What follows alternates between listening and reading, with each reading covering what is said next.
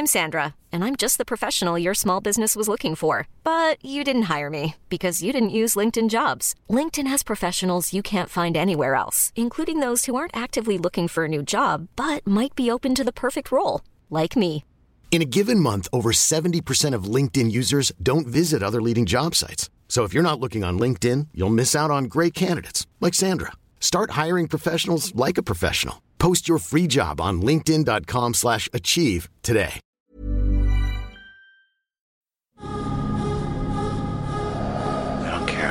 Reputation. What I care about is telling Emily Rose's story. Holy Church venerates thee as her guardian and protector. To thee the Lord has entrusted the souls of the redeemed to be led into heaven. Pray therefore the God of peace to crush Satan beneath our feet, that we may Sensation, horror, shock. Send them out in the streets to tell their friends how wonderful it is to be scared to death. Demons exist, whether you believe in them or not.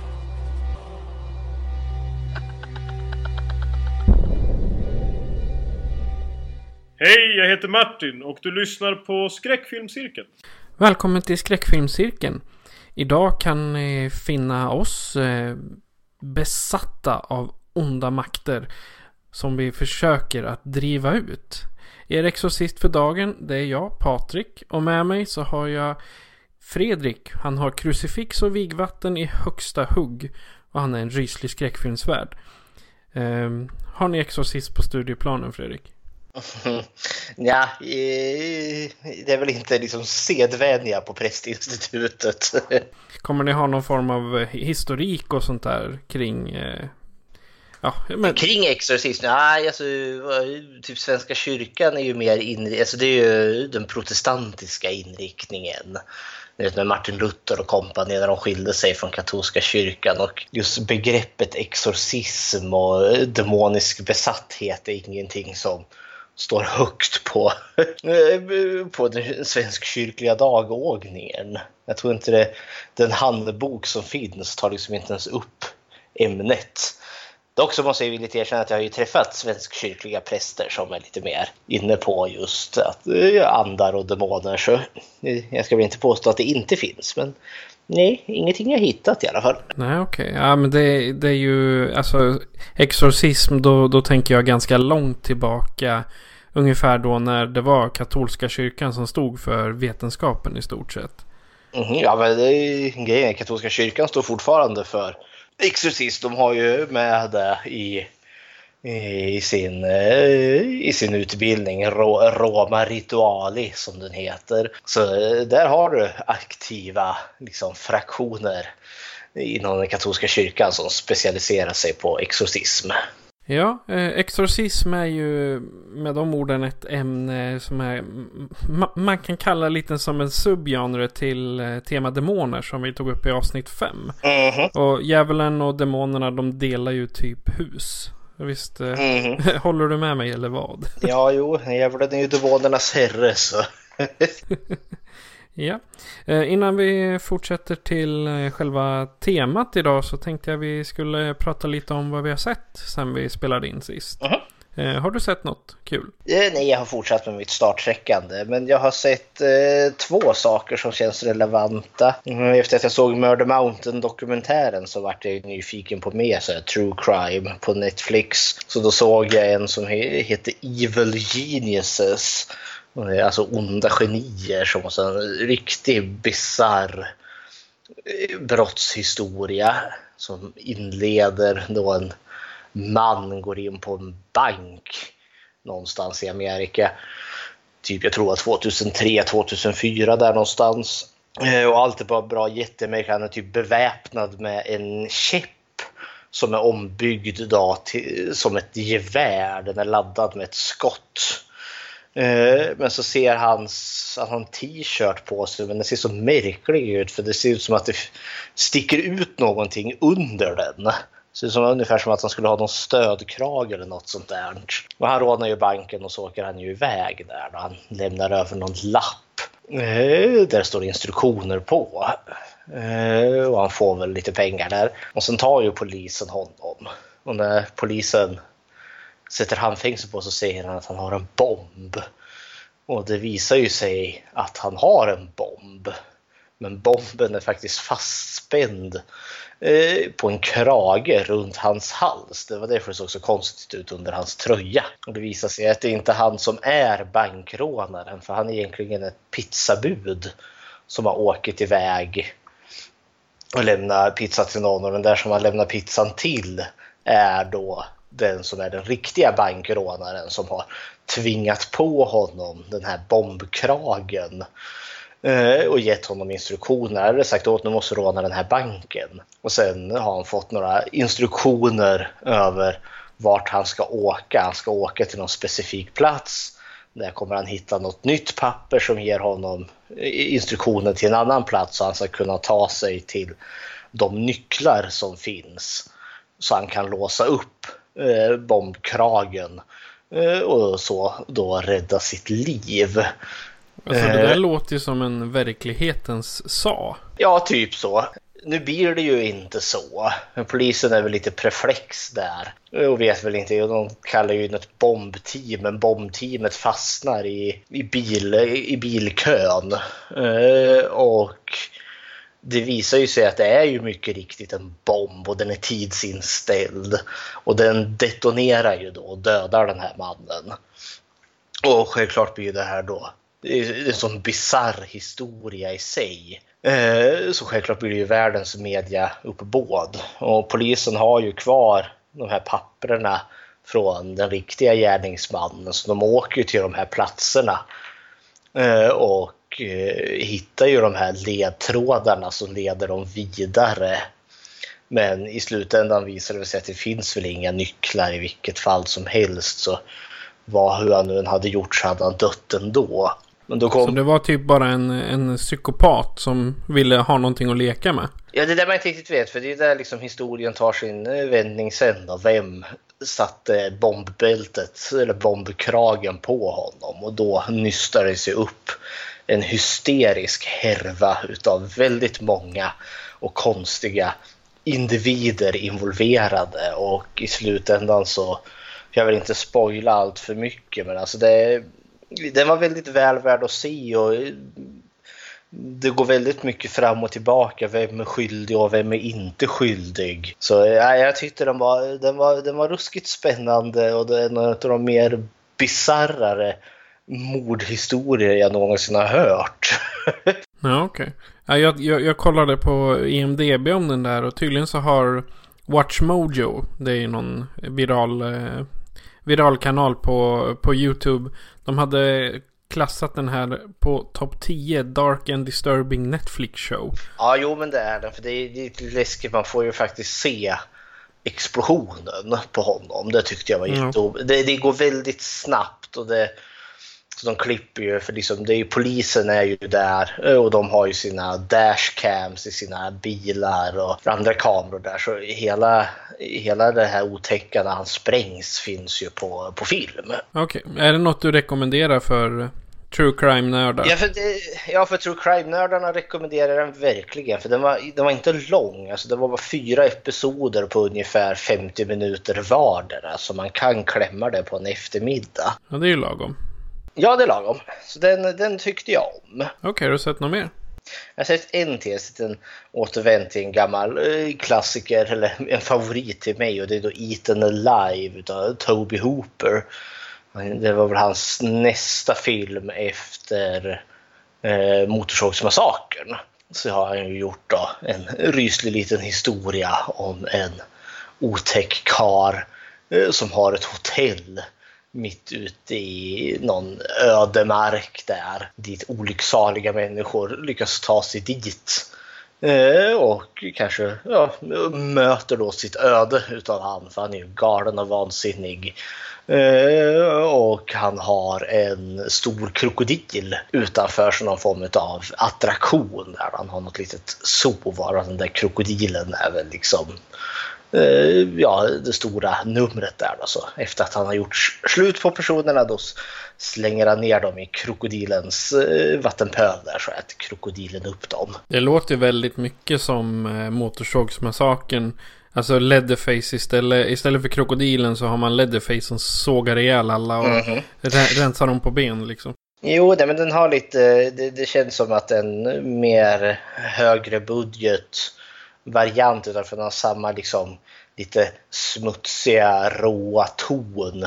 Liksom som man befinner oss verkligen ute i obygden bland Ja, det är sånt där fattigdom spelar stor roll och det, det är ganska sunkigt överlag för det är liksom parallellt får man följa liksom någon berättelse på en bordell där. Då. Så det, det, det är väldigt liksom rått och cyniskt och smutsigt i hela filmen. Så, men jag, jag tycker om den. Jag tycker den är väl värd att se Eaten Alive och det var en av de här som hamnade på The Video Nasty List för att den var alldeles för otäck för sin tid. Men ja, och den är också löjligt löst baserad på sanna berättelser så vitt jag förstod. Om någon kar som levde på eh, 40-talet där då som efter andra världskriget hade någon krog där och hans eh, showstopper eller det som var dragplåstret i hans var att han hade någon krokodilfarm eh, utanför sin eh, krog där då. Eh, eh, men nu var det väl inte så att han matade folk till krokodilen utan han, det var väl ett rykte som senare gick. Han gjorde sig skyldig till något mord. Han hade väl ihjäl någon, någon eh, kvinna som han kände där då och begravde henne någonstans. Eh, men eh, och, men när det väl uppdagades så, så vart det ju självklart liksom snackeri och då vart det väl som istället för att hon vart begravd så vart det ju folkmun att hon hamnade i krokodilpölen. Vilket hon inte gjorde. Men det var liksom, eh, vad heter det, mm, fick stå som grund till filmen Eaten Alive. Och den tyckte jag var kul. Okej. Ja, men Det det, var- vad jag, det är vad jag har sett. Ja, Okej. Ja. Eh, Jag har eh, faktiskt eh, eh, den sista REC, REC 4 Apocalypse. Eh, Den när de är på båten. Exakt, den sista filmen i kvadrologin. Och på den båten så har man alltså samlat, eh, säger man sig ha samlat överlevande från film 1 till 3. Och på båten då så ska man ha dem i en säker karantän och så ska de undersökas där. Okej. Eh, Angela från REC 1 och REC 2 eller Manuela Velasco som hon heter egentligen. Mhm. Det är den mest kända karaktären. Sen eh, det här bröllopet som jag pratade om förra gången. Det, ja, ingen av de karaktärerna är med alls. Ja, okej. Eh, men eh, tyvärr så är ju inte det här en found footage. Men man får en, ett väldigt bra avslut på själva serien. Okej. Och eh, det är ju... Alltså det, den är gammal så jag kommer ju spoila ändå. Och Mhm. eh, det är inte någon eh, besatthet eller förbannelse över utav de här som har blivit eh, zombifierade. Utan det är en parasit. Jaha, så Och en det är en parasit som reser till den världen som är starkast vid det tillfället. Jaha. Och ja, och då, för Angela får den i sig nämligen i slutet av andra filmen. Ja, ja, Och sen har den hoppat ur henne och in i någon soldat och ja. Ah, Så hon och, eh, hon och tönten i, eh, i hela gänget, de, de flyr ifrån den här båten och sen är filmen slut. oj, oj, oj. Och så efter eftertexterna så ser man den här parasiten eh, flyta runt där i havet och så kommer en stor fisk och äter upp Oh no. ja, det- liksom, ja men det Visst det är öppet för ytterligare en film men det, det tror jag inte de kommer få till. Tråkigt. Jag gillade att det var den här eh, twisten att det var demonisk besatthet och inte zombifiering. Jag tycker det, Nej, här, det här var en redcon som jag inte tyckte om. jag, jag kommer se den förr eller senare bara för att jag ska avsluta Ja. eh, alla räckfilmer. Exakt. Ö, Och sen eh, så har jag gett mig ut på Netflix även jag och jag kollade på Annihilation. Eh, Den, eh, förra gången så sa jag ju att det fanns en film som hette Annihilation. Mhm. Fast det, ja, det är ju en utomjordisk kraft som har tagit sig in i något område.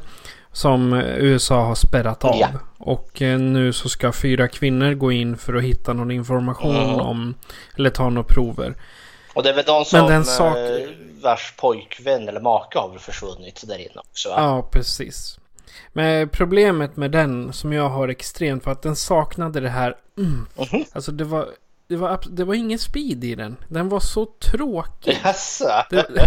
Alltså, jag, det, är- jag, jag satt och höll på med telefonen. Ja. För så intressant var den. Liksom. Och jag, jag, jag tycker tvärtom. Jag älskar den för sitt tempo. Jag tycker den är sjukt intressant rakt igenom. Ja, den, är, den är intressant men det saknades någonting. Det, det, den här kampen som de hela tiden pratar om eller förväntar sig, den kommer aldrig. Mhm. Utan jag vill ha den här striden som blir den ordentliga. För jag menar, visst de skjuter ihjäl en krokodil någonstans. Men eh, det är typ det enda som är riktigt fart.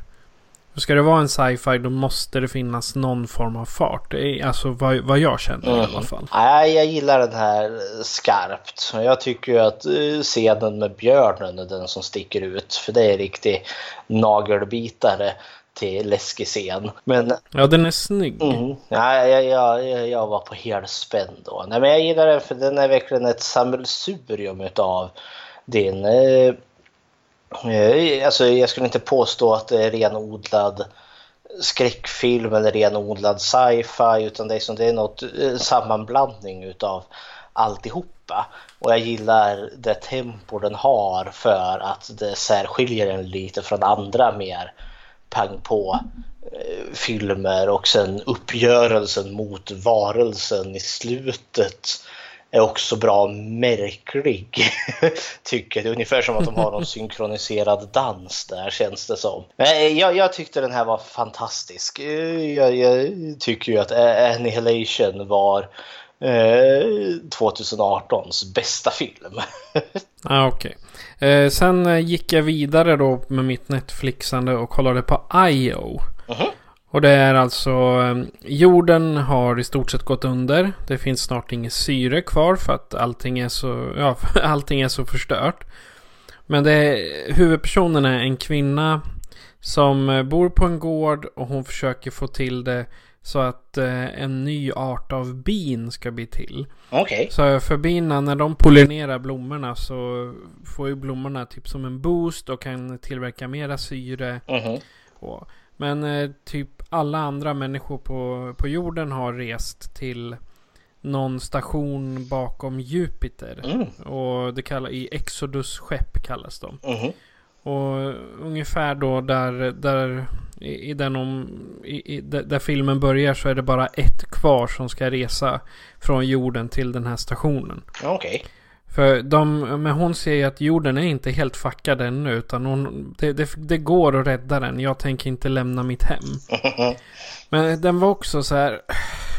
Det är två karaktärer det handlar om i hela filmen. Mhm. Och nej, nej. Så bra var den inte. Den, är, den är bra så här filosofisk. Mhm. Man kan prata om liksom, man överger inte och hej och hå.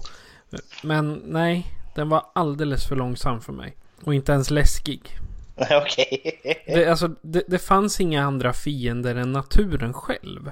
Men var den inte stämningsfull då? Jag har inte sett den här. Ja, alltså den, den var stämningsfull visst. Men det var som att se en zombiefilm fast utan zombies. Utan zombies, ja. ja. ja, men det, alltså när, när man ser en zombiefilm så är det i regel att du kommer in i en stad. Det är soptomt, trasiga bilar, eh, börjar växa på vägarna. Här var det så. Fast det var becksvart eller daskigt då för det finns inget syre. Och liksom naturen håller på att ta tillbaka allt. Men inget mer. Liksom inga skurkar eller inget hot. Utan det, det värsta hotet var bara om syrgasen skulle ta slut. ja det är ju ett hot i sig. det är klart, för då dör man ju. Ja, exakt. Men det, det, det vart inte spännande för det. Mhm.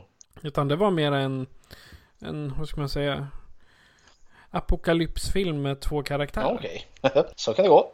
Då så, det var vad vi har sett eh, hittills. Eh, och i samband med Exorcism då så eh, antar jag att vi båda satt ihop varsin topp tre med filmer som passar Exorcism. Jajamensan. Och det kan ju vara bra om vi motiverar valet också. Mhm.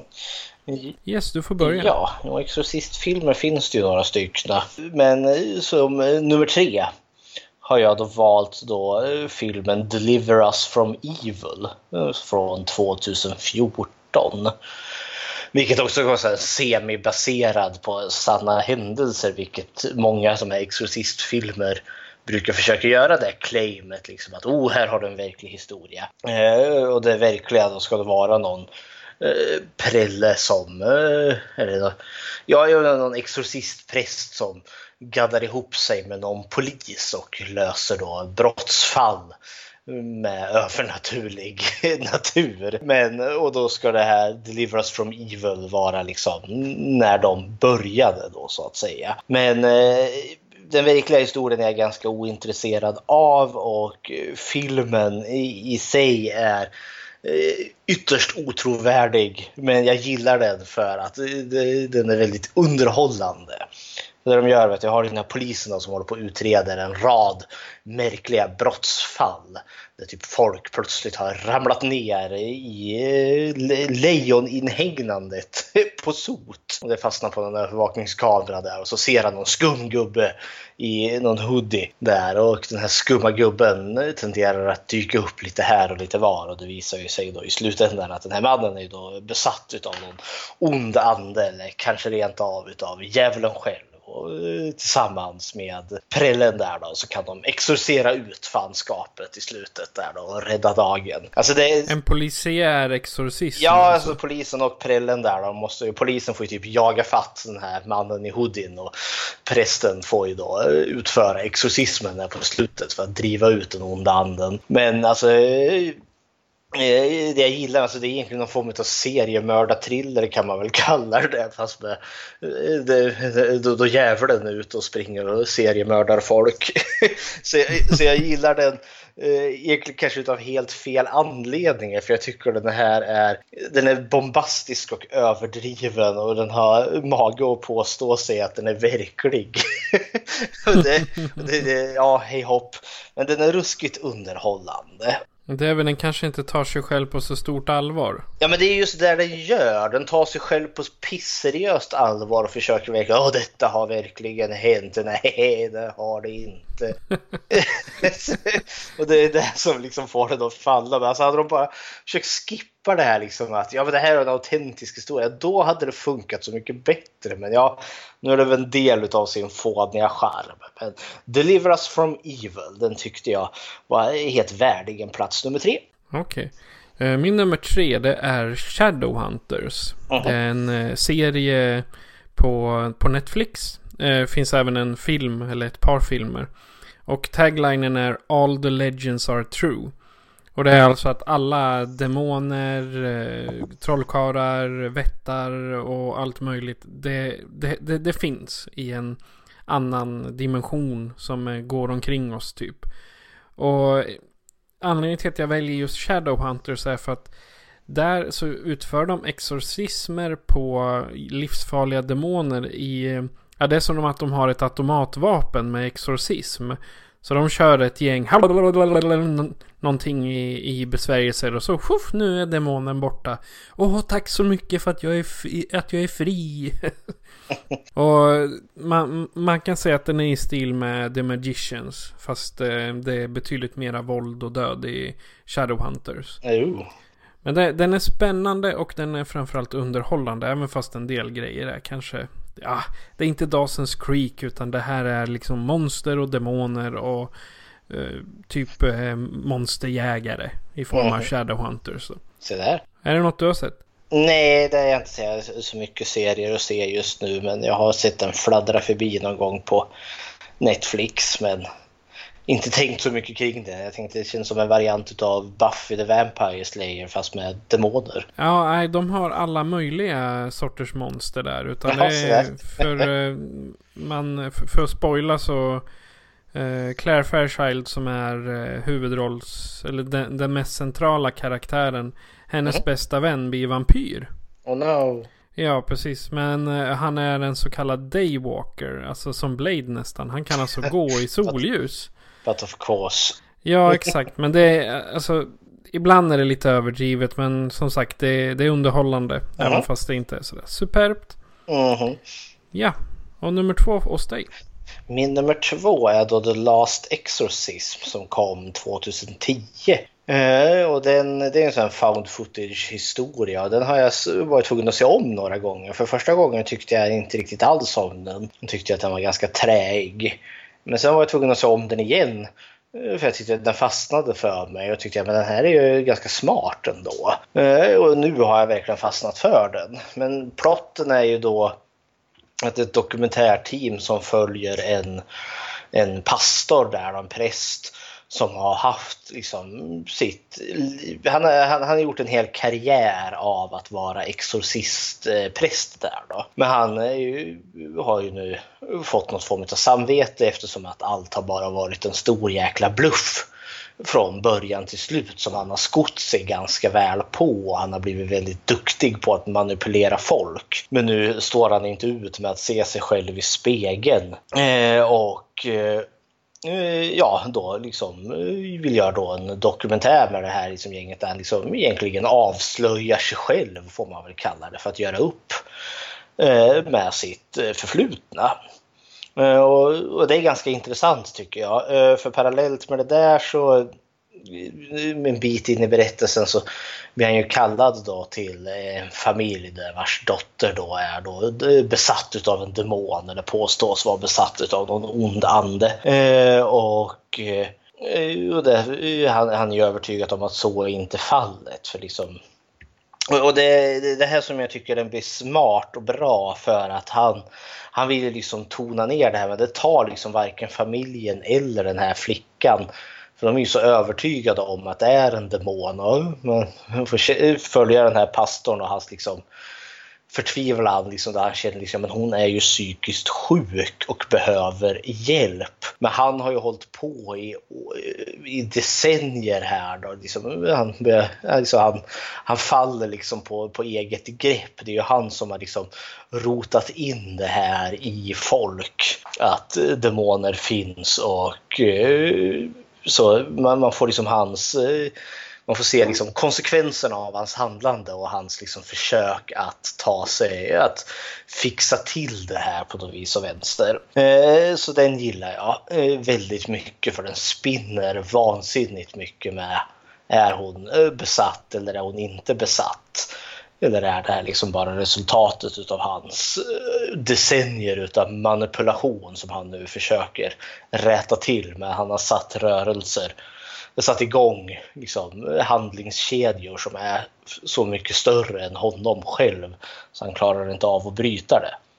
Nej, så därför gillade jag The Last Exorcism väldigt väl. Okej, okay, den, låter, den låter intressant. Vad, vad är det för årtal på den ungefär? 2010 är den gjord. Okej, okay, ja, det är ju re relativt nytt då om mm. man jämför. Ja, Eh, min nummer två det är Poltergeist från 1982. Eh, mm. Regisserad av Toby Hooper.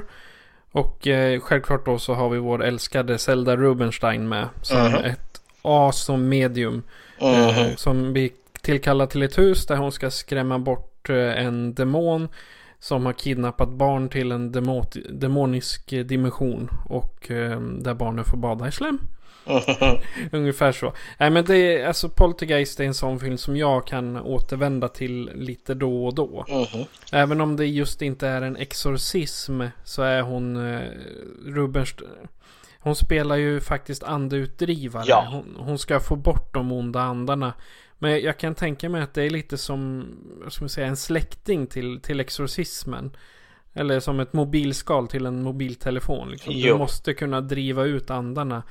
Och sen när jag tänker en exorcism då är du liksom direkt på en enda person. Ja, och här är det ju visserligen en plats som ska typ exorceras ut eller där andarna ska få frid är det väl? Ja. Framförallt. Så visst, för jag höjde lite på ögonbrynet först när jag hörde just Poltergeist men sen när jag tänkte till några varv på just Zelda Rubensteins karaktär så är det ju liksom, ja hon utför någon form utav exorcism får man väl kalla det även om det liksom inte är religiöst betonat. Men jag tänker man är så, eller jag är så van vid att när man snackar exorcism då är det liksom alltid en religiös kontext med djävulen och kontra Gud typ. Så jag, det, det, det, gav mig en liten tankeställare om att det, man, kan, man kan tänja på begreppet. Exakt, och alltså en ond, an, en ond an, ande är ju alltid en ond, an, on, ond ande. en ond mm -hmm. ande, jag höll på att säga onanist, det var ju lite fel. Nej, men eh, som sagt, det är, är det ondska så är det ondska. Och den här är ju uppenbarligen ond då, som stjäl barn. Mm -hmm. Okej, okay. din nummer ett. Min nummer ett är då Exorcisten från 1973. Och det är också känns... min etta. Ja, den känns ganska självklar i sin position där. Dels för att den är ju den som är trendsättande. Det är den som liksom skapar den här hela subgenren överlag. Men jag tycker den är väldigt välgjord och det är väldigt många utav generationerna äldre än mig som har tyckt liksom att ja, men det, är, det är skräckfilmen som har definierat deras eh, generation. Och eh, så väldigt få klarade av att se den här filmen när Linda Blair eller Reagan som hennes karaktär heter blir besatt utav Captain Howdy som demonen kallar sig själv. Eller, det, är, det är väl Pazuzu egentligen visar det sig. Eh, men Ja, men jag gillar den här. Den skapar stämning så det står härliga till. Eh, jag frågade någon, eh, en bekant till, som nämnde liksom att ja, jo, den är väl bra, men han tyckte att den var lite för filmisk egentligen. Ja, det kanske jag väl kan hålla med om. Men eh, Ja, jag, jag, vet inte, jag gillar det. Jag gillar karaktärerna. Max von Sydows där, Fader Karras och eh, all uppfinningsrikedom. Eh, och så tycker jag demonens eh, röst är alldeles råhemsk. Liksom, your mother suck cock in hell. Liksom, herregud vad de kunde liksom komma undan med här. Ja, jag, jag, jag, tänkte innan du fortsätter så här kommer ett litet exempel på hur hon eh, pratar. Stick your cock up her ass you motherfucking worthless cocksucker. Be silent! Ja, nej men sen det, det var svårt att sticka under stolen att vilket eh, eh, vad heter det, avtryck den här filmen gjorde. Den är ju nästan ungefär lika trendsättande som säg Hajen var som kom något år senare här. För det var ju verkligen en snackis över hela, hela ja, stora delar av världen skulle jag väl hävda. Så det, det, den är kul på det sättet över det liksom eh, kulturella, populärkulturella avtryck den har satt. För även om de flesta kanske, även om folk inte har sett filmen så känner de flesta till filmen om inte annat. Alltså den har ju en, eh, ett enormt historiskt avtryck. Mm -hmm. Så att gillar du film då har du då missat att, att e- Exorcisten existerar. Haha. Exorcist mm -hmm. uh, Har man då missat det då. Vad är man då för skräckfilmsnörd egentligen? Nej, inte, inte för att verka nedvärderande. Men eh, det är ju, alltså Exorcisten och slasherfilmerna. De är ju de, jag anser att det är de största trendsättarna på, ja när, när skräckfilm började bli stort i alla fall. -huh. För jag menar folk var sura på slasherfilmerna att ja det är naket och det är si och det är så. -huh. Men så kommer eh, då eh, Exorcisten som i sin tur driver med religion. Uh-huh. Egentligen. Jag menar, hur många kyrkor och präster vart förbannade? Egentligen grej, på det där. Grejer, katolska kyrkan var ju väldigt involverande i skapandet av Exorcisten. Eh, så eh, många av dem har väl liksom inte så att folk har varit Ja, inte för katolska kyrkans håll i alla fall. Jag skulle nog snarare faktiskt kunna tro att det här har gynnat eh, otäcka fringe-grupper inom kyrkan som gärna vill använda djävulen som någon form av skrämseltaktik för att skrämma folk in i kyrkan. Så eh, märkligt nog kan Exorcisten ha eh, gynnat eh, kyrkliga organisationer men samtidigt göra den en björntjänst skulle jag tro. Ja exakt, alltså man, man, man, kan nästan ta det lite som att de driver med själva religionen överhuvudtaget. Ja, åtminstone, ja visst det kanske man är som i The Last Exorcism garanterat. Men den första Exorcisten tar de sig på jäkligt stort allvar. Ja, ja, jo. För det, det är verkligen liksom introducerar ju liksom som att eh, Men religionen är någonting som typ eh, den moderna världen har glömt bort. Men i och med demonens intåg i våran trygga lilla vardag eh, så blir det väldigt relevant igen. För djävulen kan komma och ta dig alldeles oavsett om du tror på honom eller inte. Och då är det ju bara Gud som kan hjälpa.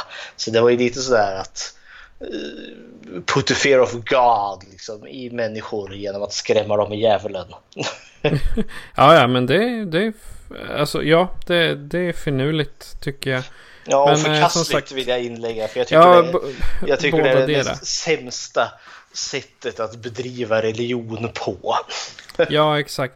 Det, det, i, I och för sig så även fast det är en film så nu, nu, nu tänker inte jag på katolska kyrkan i sig utan det finns ju alltid de typen av religion eller frikyrkor eller vad det kan vara sekter kanske Mm. det inte då som säger att ja men det där är hädelse nu har de stört Gud och Gud kommer ta dem allihopa Mm. och så här, du vet, de, de som brukar våld eller eh, vill andra illa i Guds Mm. namn.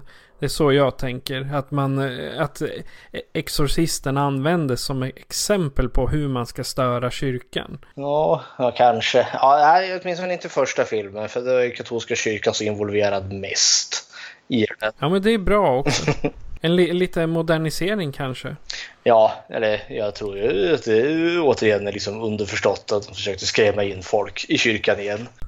Det Manipulativt. Ja. ja. Men det var våra topp tre. Ja. Eh, med eh, besatta filmer får vi väl kalla det då. Och vi ska fortsätta våran besatta väg in mot en eh, liten genomgång av exorcism. Du har gjort lite research. Ja, Fredrik. jag har försökt kolla lite på just exorcism i sig kontra liksom de stora världsreligionerna. För alla liksom kan se liksom på besatthet eller orenhet som kan drabba en och det kan liksom med hjälp av ritualer tas bort. Och det tyckte jag var lite intressant att kolla lite hur det ser ut på olika sätt. Och sen tänkte jag också för att filmen vi ska se, The Exorcism of Emily Rose, är ju också sån här baserad på sanna händelser. Och då tänkte jag gå igenom eh, den verkliga historien bakom filmen. Låter väldigt intressant. Go for it. Mhm, I will do it. Eh, exorcism är ju åtminstone för oss i västvärlden väldigt påverkat av just säg filmer som Exorcismen och liknande. Eller Exorcisten heter den. Eh, och det är ju då liksom sett ur ett kristet perspektiv. Kanske ett kristet katolskt perspektiv till råga på allt. Eh, men eh, själva ordet exorcism, det är då ett grekiskt ord eh, som då kallas för exorcismos. Och det är typ då eh, som kan översättas till bunden av ett avtal. Ungefär, eller liksom ett, man har gått ett kontrakt med någon. Eh, och den gamla tanken liksom på hur, vad är det som kan bli besatt då som man kan då behöva eh, driva ut någonting ifrån. Det är då personer och platser som man kan tydligen då blir besatta utav onda ting och väsen. Och då tänker jag så, ja, men som Exorcisten, då är det en flicka som blir besatt och sen har du ju, säg i den här filmen Annabelle, där du har en docka som då är då besatt utav en demon. Och eh, den klassiska liksom kristna synen eh, är väl då, det, det den framför allt är ju så att man driver ut den onda anden eller demonen med hjälp av en högre makt, då Gud och Jesus. Men eh, en annan tanke har också funnits med att man kan göra sig av eh, med, med väsendet genom att man helt enkelt eh, går ett avtal med den och på så sätt lämnar den. Och det är då kanske lite det här ännu äldre då man snackade som att eh, exorcism måste liksom bunden av ett avtal. Man liksom går en deal med anden som har gått in i dig. Men då tänkte jag att jag ska skutta in på de andra religionerna och så avslutar jag med kristendom för det är ju den som blir mest relevant för filmen, filmen vi ska se. Eh, inom buddhismen eh, så har man någonting eh, typ den 29 i 12 eh, i den tibetiska månaden. Så jag skulle vilja säga att det är då eh, vad heter det, eh, den 29 december. Men det stod ju som inom parentes den tibetiska månaden. Så jag vet inte om de har separata månadssystem än vad vi har. Men sak samma, där har de någonting som heter spökdagen, the Ghost Day. Som då kallas för typ Gutor. Och det, är, och det är då en dag då man liksom kan göra eh, en väldigt specifik ritual då, som driver ut allt negativt som man har samlat på sig under ett år. Och då, då kan det ju vara liksom ja, onda andar som du kanske av någon anledning har lyckats få på dig. Men också all olycka. Liksom. Har du haft ett dåligt år, jag har varit arbetslös det här året eller liksom, nu har fått sjukdomar och sådana saker. Då är det också liksom som ses som någonting negativt. Och då är då eh, i, i templerna eh, då eh, har munkarna där någon stor form av rituell dans. Och, och samma dag där då, då, kan familjer då, då städar man ur huset. Man städar liksom ur allt, eh, liksom eh, gör rent eh, och ungefär som man kan kalla det när man vårstädar. Och så äter man tydligen någon speciell nudelsoppa. Kallas för gut, gutuk. Ja, det, det, det, renar tydligen från det onda. det renar också om det är tomt i plånboken. Det renar också om det är tomt i plånboken. nu ska vi se. Hinduismen. Ja, jag tänkte buddhismen är ju spännande på det sättet för där har du ju egentligen inga gudar alls. Utan det, buddhismen går ju ut på att hitta alltså det större, man ska uppgå i nirvana. Du ska slippa återfödas. Där har du ju egentligen inga inga gudar som du ber till. Kontra då hinduismen där du har helt vansinnig mängd gudar. Eh, och inom hinduismen så finns det ju då fyra heliga böcker då, som kallas för Veda. Och det är en av dem som tar upp typ det som vi skulle kunna kalla för exorcism i boken som heter Aha, Atharva Veda.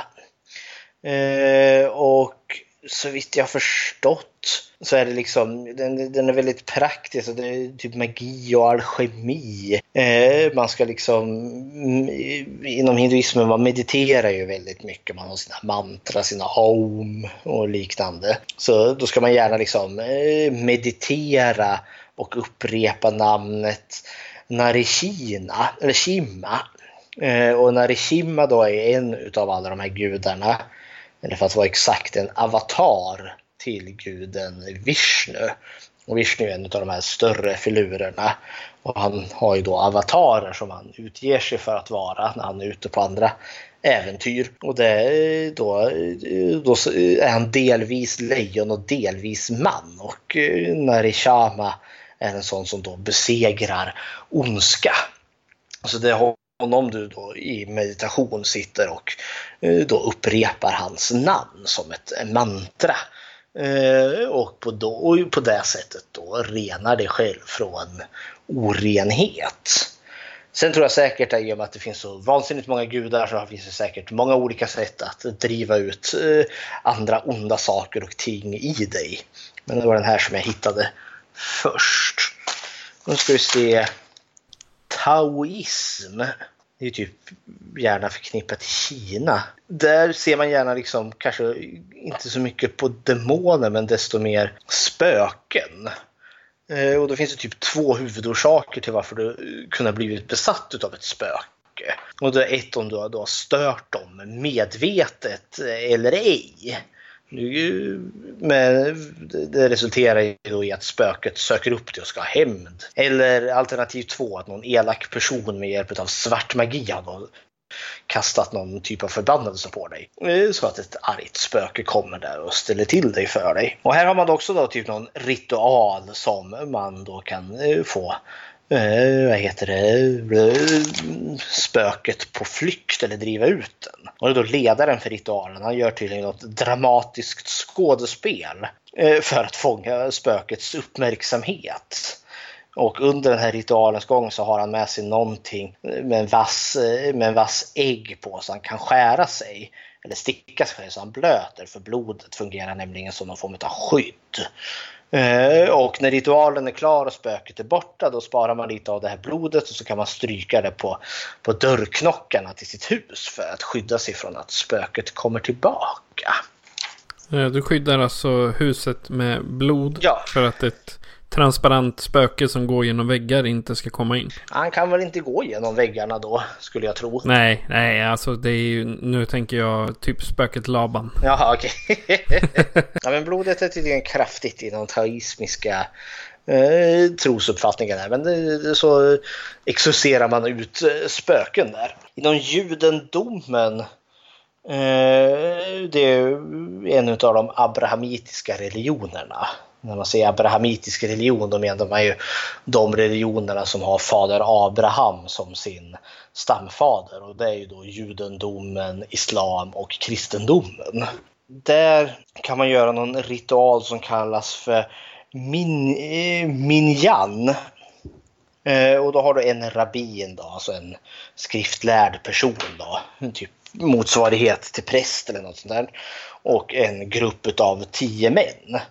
Eh, och de här tio männen de samlas i en cirkel kring den personen som har blivit besatt. Eh, och den här gruppen av de här tio männen de läser högt salmen 91 eh, tre gånger. Och psalm 91 så alltså, det hittar du ju i Saltaren eftersom att det som vi kallar för Gamla Testamentet det är ju liksom stora delar utav det som är den judiska heliga skriften också. Eh, och psalm 91 är liksom egentligen en enda stor eh, vad heter det, sång om hur Gud skyddar dig och hur Gud eh, vad heter det, kommer till din, eh, till din räddning ungefär. Eh, och, medans, och efter att de har eh, läst den här psalm 91 tre gånger så blåser rabbinen i en tjoffar. Och det är då något form av gethorn. Och han gör det lite olika tonlägen. Tanken är då att ljudet splittrar kroppen och på så sätt skakar loss den onda anden som har tagit, i, tagit personen i besittning. Och när det är gjort då kan rabbinen samtala med demonen och fråga ut varför den har besatt personen. Okej, och psalm 91, den heter Tryggheten under den högstes beskydd. Ja, Och det är en, eh, ska man säga, en bön i 16 verser. Eh, då den inleds med Den som sitter under högstes beskydd och vilar under allmäktiges skugga. Han säger I Herren har jag min tillflykt och min borg, min Gud som jag förtröstar på. Jajamän. För det, är, det är en ganska fin psalm för jag tänker jag är så van vid just den här kristna synen på exorcism som är väldigt mycket mer aggressiv. Eh, så är den här ganska fin tycker jag då man liksom ber om skydd. Eh, och när, liksom, när rabbinen kan börja samtala med den onda anden så var det också en som förvånade mig lite för att antingen då när rabbinen kan prata med demonen eller anden så kan han ju då genom någon ceremoni liksom bara ber den att lämna personen, vilket den då måste göra. Eller så kunde han också Eh, samtala med den för att liksom få, var, få demonen eller anden att känna sig trygg eh, och bekväm och på så sätt då lämna den personen som har blivit besatt. Ungefär som att anden då har sökt skydd genom att besätta någon. Så det fanns en, liksom, en oväntad omtanke om både den besatte och besättaren i den judiska traditionen. Så i den judiska exorcismen då så säger de helt enkelt bara kan du lämna den här kroppen? Vi förlåter dig eller vad man, vad man nu ska kalla det. Som jag, det lilla jag kunde läsa mig till så stack den lite ut för att vara liksom den minst aggressiva egentligen utav de abrahamitiska religionerna i alla fall. Eh, islams variant var heller inte så vansinnigt eh, våldsam. Det, då har den, om en person har blivit besatt då, då får den ligga ner medan en, en person som också kallas för shehik jag eh, typ stod shake först men typ som typ oljeshake men det är ju inte det. Men lägger sin, eh, sin, sin hand på den eh, besattes panna och så citerar han från Koranen. Och en shehik är alltså då en titel som typ en ledare för en by eller en stam eh, har fått. Då. Det är någonting som går i arv från liksom, fader till son. Tydligen så det var liksom inte nödvändigtvis en, en imam, alltså eh, islams motsvarighet till präst. Och det finns kvinnliga sådana här också som kallas för shehika, då det liksom går från mor till dotter, så det är liksom en specifik person. Men så då, då läser de då eh, valda delar ur Koranen och så ska man dricka heligt vatten då som är taget från Samsam källan då som anses då vara, vara eh, helig. Och också så stryker man på då den besatte personen en icke alkoholbaserad parfym som kallas för itar. Eh, och när man gör detta där då kommer då blir man renad från, det, från andarna eller demonerna som har tagit en i besittning. Okej, okay, så då, då, då kan vi säga så här. X gör en ny en ny eh, deodorant, Axe Demon. Och så får de spruta den på varandra. Åh, titta du är exorcerad, inga mera demoner. Ja, det är i kombination med lite annat också. Äh.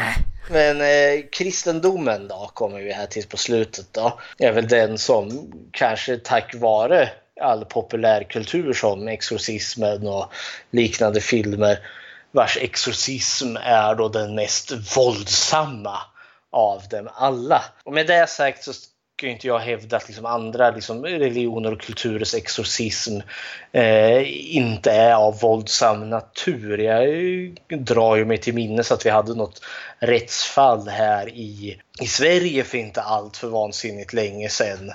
Eh, där någon familj från Afrika tror jag, så det, det har man ju kanske den här tanken om häxor många gånger i vissa mer vidskepliga länder. Och då, då driver man ju ut häxan genom med typ glödgat järn och sånt. saker man bränner, man torterar personen. Så, med det sagt så tänker jag inte hävda att kristendomen är den enda som har våldsam exorcism. Du hittar säkert det i alla andra religioner också. Men kristendomen är väl den som har gått och blivit, åtminstone enligt mitt synsätt, den mest eh, våldsammaste. Eh, och det händer ju att folk dör under de här exorcismerna. Eh, inom kristen tanke där då är ju då att onda andar och demoner kan då ta en person i besittning och manipulera dem att skada andra eller att skada sig själva. Eh, och det, man brukar säga att det finns eh, symptom på en demonbesättning. Att den kommer lite successivt, det går inte över en natt. Men som nästan uppenbarar då att eh, personen börjar få någon form av aversion eller säg allergi mot heliga symboler. Klarar inte av att gå in i en kyrka, kan inte kolla på kors eller på ikoner. Eh, de kan plötsligt börja tala i ett språk som personen i regel inte skulle kunna eh, prata ungefär som att personen börjar prata arameiska, vilket var det språk som Jesus själv använde. Och att demoner då innefattar, eller innehar ju, de vet hemligheter som ingen annan vet om. Så de kan titta på en person och så kan de säga massa saker som de, som de inte borde kunna veta. Och så får de, eh, vad heter det, blir de onaturligt starka. Eh, och hur att bli av med de här då? Eh, och det är ju då genom en, ja, den här exorcismprocessen då. Och det är då genom böner, eh, med en ganska bestämd formel utav ritualer, handrörelser, knäböj, symboler, ikoner, amuletter, heligt vatten och hej vad det går. Eh, och det man gör då är att man kallar på kraft genom Gud och Jesus eller genom änglarna. Och då eh, är det alltså oftast ärkeänglarna man riktar sig till. Kanske ärkeängeln Mikael framförallt eftersom att eh, det anses ju vara ärkeängeln Mikael som störtar Lucifer och Lucifer det är ju djävulen då. Ja, för det har jag hört eh, eller sett när man kollar på typ som det, det, det okända. Nu, alltså det är ju medium som är runt och när, eh, när det var en han sa att eh, ja, när ni känner den här närvaron så blundar ni, tar varandra i händerna och så kallar ni på Mikael. Mm. Nu är ju mycket av det där är ju ren bullshit. Men ändå, det, var, det, det återkom hela tiden med just det mediumet. Jo, nej, men eh, Erik Engelby han är ju någon form av skyddshelgon mot onda makter i och med att det är han som störtar djävulen själv. Där, då. Men alltså, eh, jag tror ju väldigt mycket av det här, framförallt sedan eh, i vår, i vår moderna tid är det nog Exorcisten som är eh, filmen då från 73 som har verkligen färgat våran bild utifrån hur en kristen exorcism går till. För kollar man liksom i, i Bibeln, i evangelierna där då när Jesus går omkring han botar ju sjuka och driver ut onda andar. Det gör han ju. Eh, men de gånger han liksom möter en, on, en person besatt då, av en ond ande eller en demon. Det är, det är inte direkt så här dramatiskt utan han säger ju liksom bara i, i, min, i min faders namn eller i, i hans eget namn då, liksom försvinn härifrån och demonen flupp så är han borta. Ja men du kan ju tänka dig vilka hardcore grejer Jesus går omkring med. ja, jo, men grejen är ju den, ja för det, det, det är ju Guds son själv, alltså det är ju Gud i mänsklig gestalt och så visst. Eh, han spelar på ett högre kaliber, men sen eh, efter Jesus död och uppståndelse så ger han ju också lärjungarna samma förmåga. Eh, liksom att nu kan de gå ut och eh, bota sjukdomar och hjälpa fattiga och driva ut onda andar. Så liksom i grund och botten den här liksom man är fastbunden och demonen spottar och skriker och svär. Och man kastar liksom Jesus Christ compels you och eh, heligt vatten till höger och till vänster och hej vad det går. Alltså det, det, finns inte riktigt med. Alltså själva exorcismen i sig är ganska pang på. Utan det är verkligen som i Jesu namn försvinn. Och det har ju varit en sån här skiljegrej inom många utav, ja, inom kristenheten överlag, liksom synen på en exorcism. Och det verkligen finns de som säger att ja, men, demonen eh, är fullständigt verkningslös inför just namnet Jesus. Eh, och det, det återkommer också i evangelierna där då, då demonerna får syn på Jesus på avstånd och så blir de ju eh, förvånansvärt, eh, man trodde att liksom, en demon skulle attackera honom men de är i regel väldigt lydiga för de, eh, det mest fräckaste de kan göra är att avslöja lite hemligheter men i regel gör de inte det utan de typ beklagar sina öden för nu har Jesus kommit.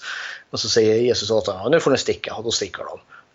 så det, det, det, är ganska odramatiskt många gånger. Men bilden som vi har är ju den här egentligen mycket mer skrik och vrål eh, exorcismen. Det hade ju inte varit underhållande annars. Nej, det hade ju inte det. Eh, och det, det här är tveeggat svärd. För jag menar, de här filmerna, exorcistfilmerna hade verkligen inte, det hade inte varit mycket att hänga julgran om liksom fader Karas klampa in där till Reagan och sa Hörru du, Jesu namn ut och demonen bara flopp och så var det en film slut. I Jesu namn ut. Okej, okay, hej då. nu går jag men, till nästa. ja, men det är i regel den bilden som målas upp många gånger liksom i, i Nya Testamentet framför allt. Jag, jag var på ett seminarium när jag var på Johannelund som just handlade om nyandlighet. Jag trodde de skulle prata om eh, typ new age och hur man, hur man liksom förhåller sig till det. Men jag var, jag var lite överraskad när det plötsligt började handla om demoner och eh, djävulen och allt vad det var. Så jag var lite, jaha, hepp. Det här var inte riktigt vad jag trodde det skulle vara. Eh, men där nämnde de ju också så här Alltså det, det, här är ju bara liksom de exemplen som jag har räknat upp är ju bara ett axplock egentligen. De, de nämnde någonting som kutymt i, jag tror det var Etiopien eller något sånt där. Där, där de kallades för exorcismen i sig kallades för typ bakdörren. Eh, jag förstod inte, vad menar de med det? Jo men då är det så, någon person anser att ja, nu, nu har en oren ande kommit in i mig där. Men då, då, då, bokar man tid med prästen eller någon inom församlingen där. Då. Så, och, och så kommer personen dit och plingar på dörren. Eh, och eh, och så sätter man sig ner och så pratar man lite om det här. Och liksom, ja, hur, hur kommer det här sig ungefär? Du känner att en oren ande kanske. Ja. Och så fikar man lite och så samtalar man lite. Och så sjunger man en psalm och ber en bön och så går man därifrån och så upprepar man det här liksom om och om, om igen. Eh, och då är tanken liksom att ja, men den orena anden blir liksom trivs ju inte det här så det, det, den smiter ut bakdörren. Då, säger alltså, så, det kan, så, det, så det är också sån väldigt mycket mindre aggressiv tolkning utav det hela. Det är en e-, e-, exorcism till och, jag, till och med jag skulle kunna klara av. Jag menar, ja. Du är snart präst och så blir jag besatt och säger du bara men jag kommer och fikar hos dig en vecka. Ja, oh, gärna. Ja, nej men det är väl det, det skadliga som jag kanske kan tycka är framförallt med, och det, det kommer ju komma in här nu till filmen och den verkliga berättelsen, eh, är ju att vad går skillnad sig på demonisk besatthet och psykisk sjukdom?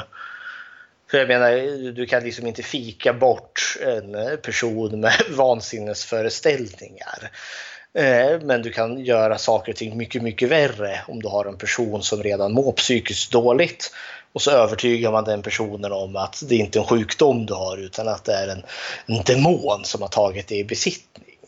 Eh, så då kan vi skutta lite in i vad typ, ja, vad kan man kalla lite tvärsnitt, vad, vad vetenskapen kan säga om detta. Eh, för det som är lite, om man nu ska tänka lite läskigt i jag finner Jesus och lärjungarna de botar ju eh, vad heter det, eh, driver ut onda andar och sådana saker. Men eh, vissa av det, när man läser om de här personerna som blir besatta där då, som någon som kommer till Jesus och säger att jag, kommer inte ihåg om det är hans son eller hans dotter har en oren ande i sig som i jämna mellanrum slår ner hans barn då och rycker och drar i, i barnets kropp.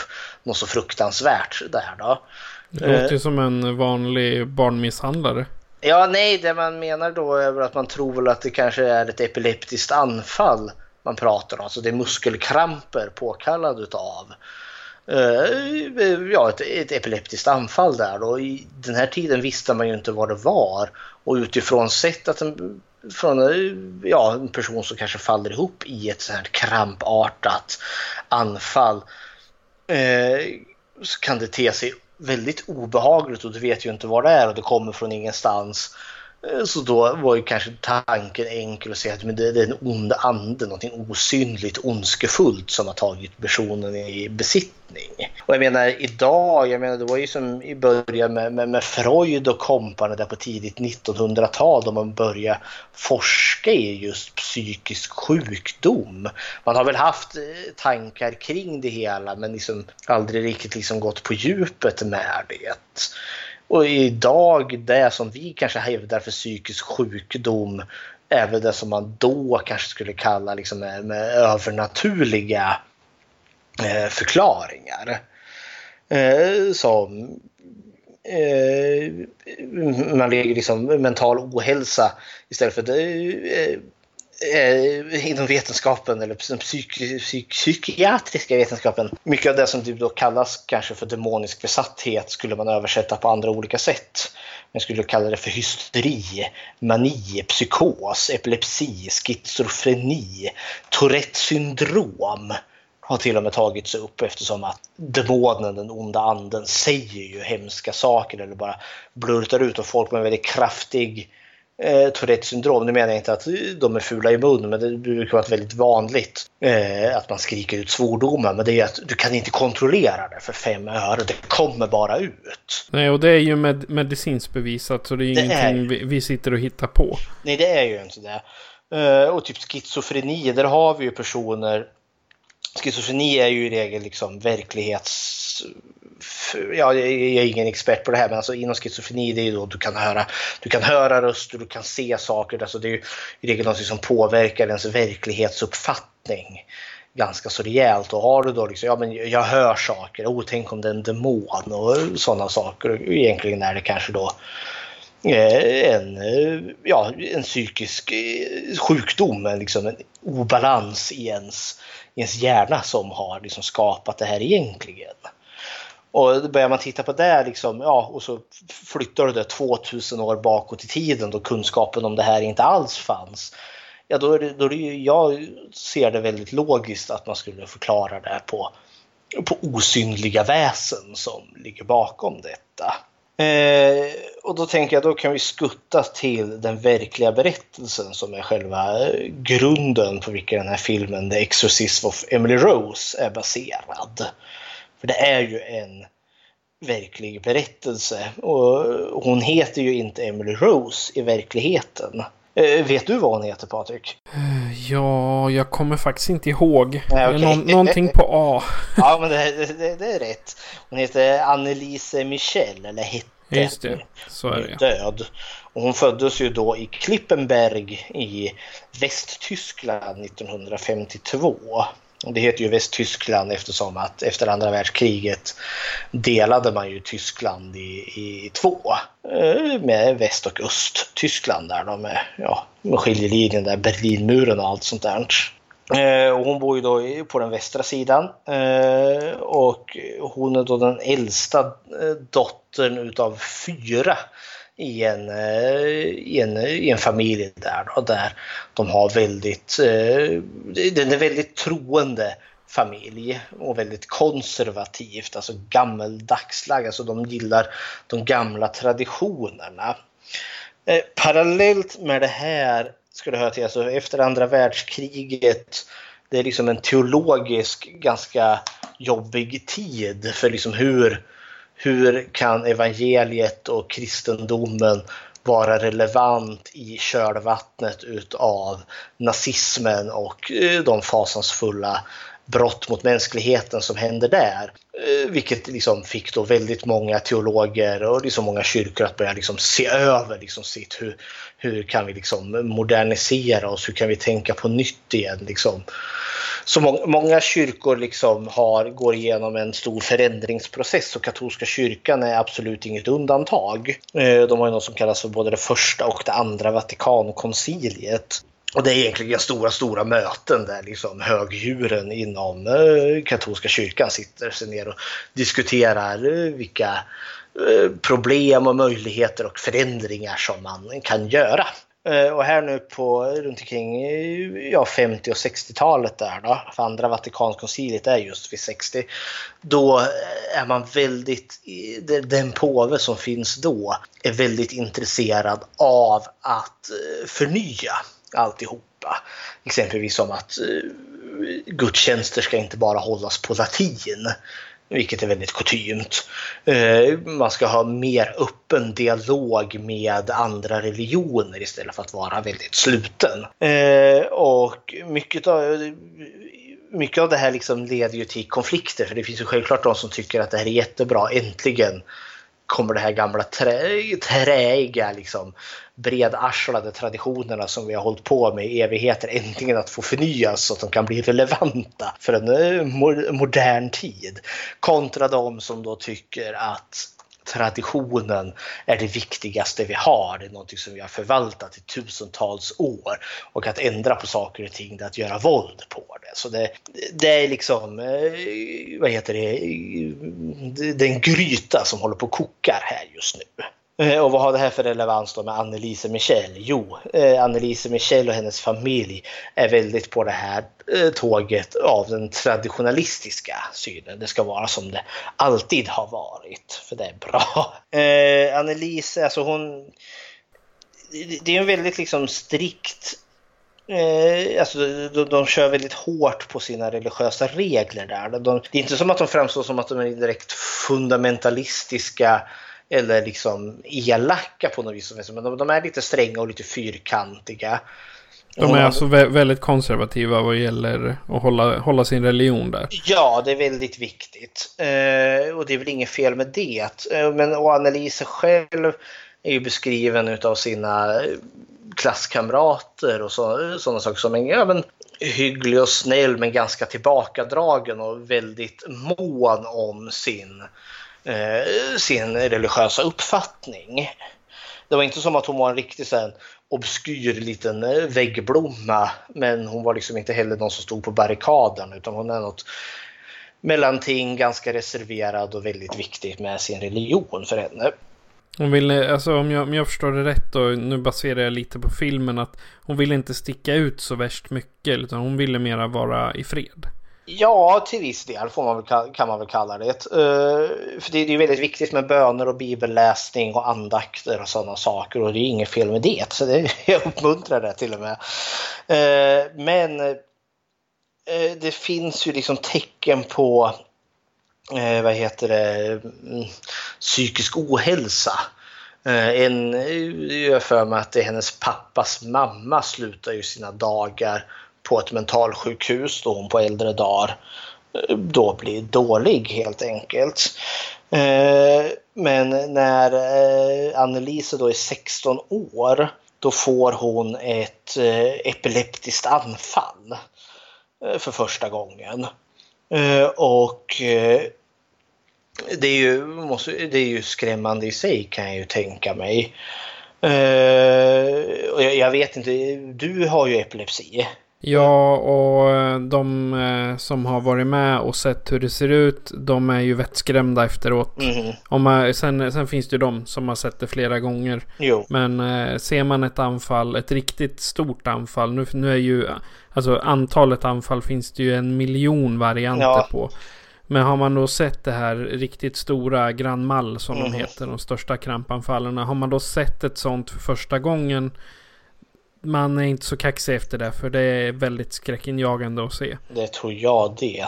Jag tänkte du sa att det finns så många olika varianter för där det som nämns eh, många gånger är att man tror att hon, åtminstone senare i livet, får en psykos utlöst av just ett epileptiskt anfall. Och vissa av som jag hör, som jag, när jag kunde läsa mig på att det liksom, man ska väl inte dra liksom epilepsi över bara en enda kam utan det finns ju varianter på den såklart beroende på vart i hjärnan man blir, eh, alltså anfallet slår till.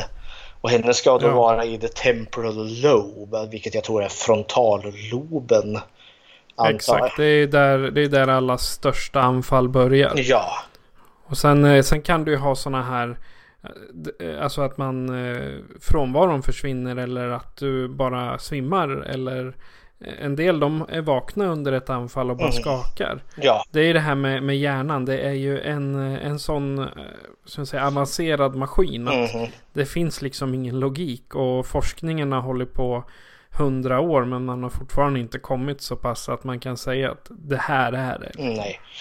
Uh, och tydligen så i vissa fall så kan man till och med se saker. Man kan höra och se saker. Det kallas för auror. Ja, se där. Eh, och då menar man att hon eventuellt, kanske inte direkt i början av 16, men eh, eh, att i slutändan så är det den här epilepsin som kommer utlösa en psykos för Annelise. Nu är det som så att visst, hon får ett epileptiskt anfall där då. och det är 1963 som det händer och hennes kropp blir alldeles stel och hon skakade våldsamt. Och det var ju självklart skräckenjagande för allt och alla involverande. Och hon, eh, hon, hon söker ju upp en doktor här då. Eh, och han ger ju utifrån det lilla han hinner undersöka att eh, hon då har epilepsi och vill tillskriva henne en medicin mot någon form av dämpande som ska ha en dämpande effekt. Men hennes föräldrar är ju, för det här är liksom den kanske sämre sidan utav deras konservativa religionsuppfattning kommer in för de förlitar sig, ja sjukhus kan man inte riktigt lita på, vi förlitar oss på Gud. Eh, så man tackar nej till den här medicinen. Eh, och de här anfallen de kommer lite liksom med med jämna mellanrum för henne och Annelise hon blir mer tillbakadragen och deppig deppig. Och efter ett tag där då så börjar väl hon tala om att, liksom att det här epileptiska anfallen hon har är som ett bevis på att hon är ond. Och att hon håller på att bli bestraffad eh, med de här eh, onda andarna då. Eh, men också att hon också blir bestraffad för andras skull. Alltså hon tar på sig andra människors lidande. Så här börjar ju åtminstone jag misstänka att ett ganska skevt tankevärld börjar komma in. Så en exempel på vad hon kunde då göra då att hon valde att sova på golvet istället för på sängen. För det är liksom eh, ja, för att straffa sig då, liksom istället för att ligga i mjuk säng så ligga på ett hårt trägolv. Och när det var vinter så klädde hon sig då extra lätt så att hon skulle frysa. Det här var ju mm, 63, för livet går vidare, det går lite fram och tillbaka här. Eh, och hennes stora dröm är att hon ska få bli lärare. Eh, eh, och hon får väl, hon kommer väl in till slut faktiskt på ett, någon utbildning här. Ja, förlåt, jag har gått händelserna höga. Hon vill bli lärare, hon har inte kommit in ännu. Men 68 eh, hamnar hon på sjukhus. Igen för då har hon fått tuberkulos, det är ju en lungsjukdom. Eh, och, hon blir, och den tar, tar lite tid att, eh, med behandlingen där. Så hon ligger då på sjukhuset och hon är ganska deppig och har ganska hög hemlängtan. För hon har väl bott väldigt nära sin egen familj med sin mamma och pappa och sina tre syskon där. Eh, och hon har tydligen varit ganska sjuklig innan också. Så hon är väl väldigt liksom bunden kring hemmet. Hemmet är liksom den trygga zon hon har men nu ligger hon på en sjukhussal och är ganska sjuk där då. Men på kvällarna där då vid något tillfälle så får hon en episod där hon påstår sig då att djävulen själv uppenbarar sig för henne och skrämmer väl henne och så fasansfullt. Eh, men hon höll det här tyst och hemligt för sig själv. För hon ville inte att det skulle komma ut för då var hon rädd att folk skulle uppfatta henne som tokig och att det skulle kunna påverka hennes eh, möjlighet att komma in på någon form av lärarutbildning. Och då skuttar vi fram, nu är vi 68 och nu skuttar vi till 73 här då. Eh, och då, det är då hon kommer in på sin utbildning i Würzburg, heter stället. Vid, vid det här laget, eh, alltså från 63 till 68 till 73, alltså 63 där så nekade ju de hennes föräldrar medicin. Men vid 73 här då, då äter hon faktiskt medicin mot eh, just epilepsi.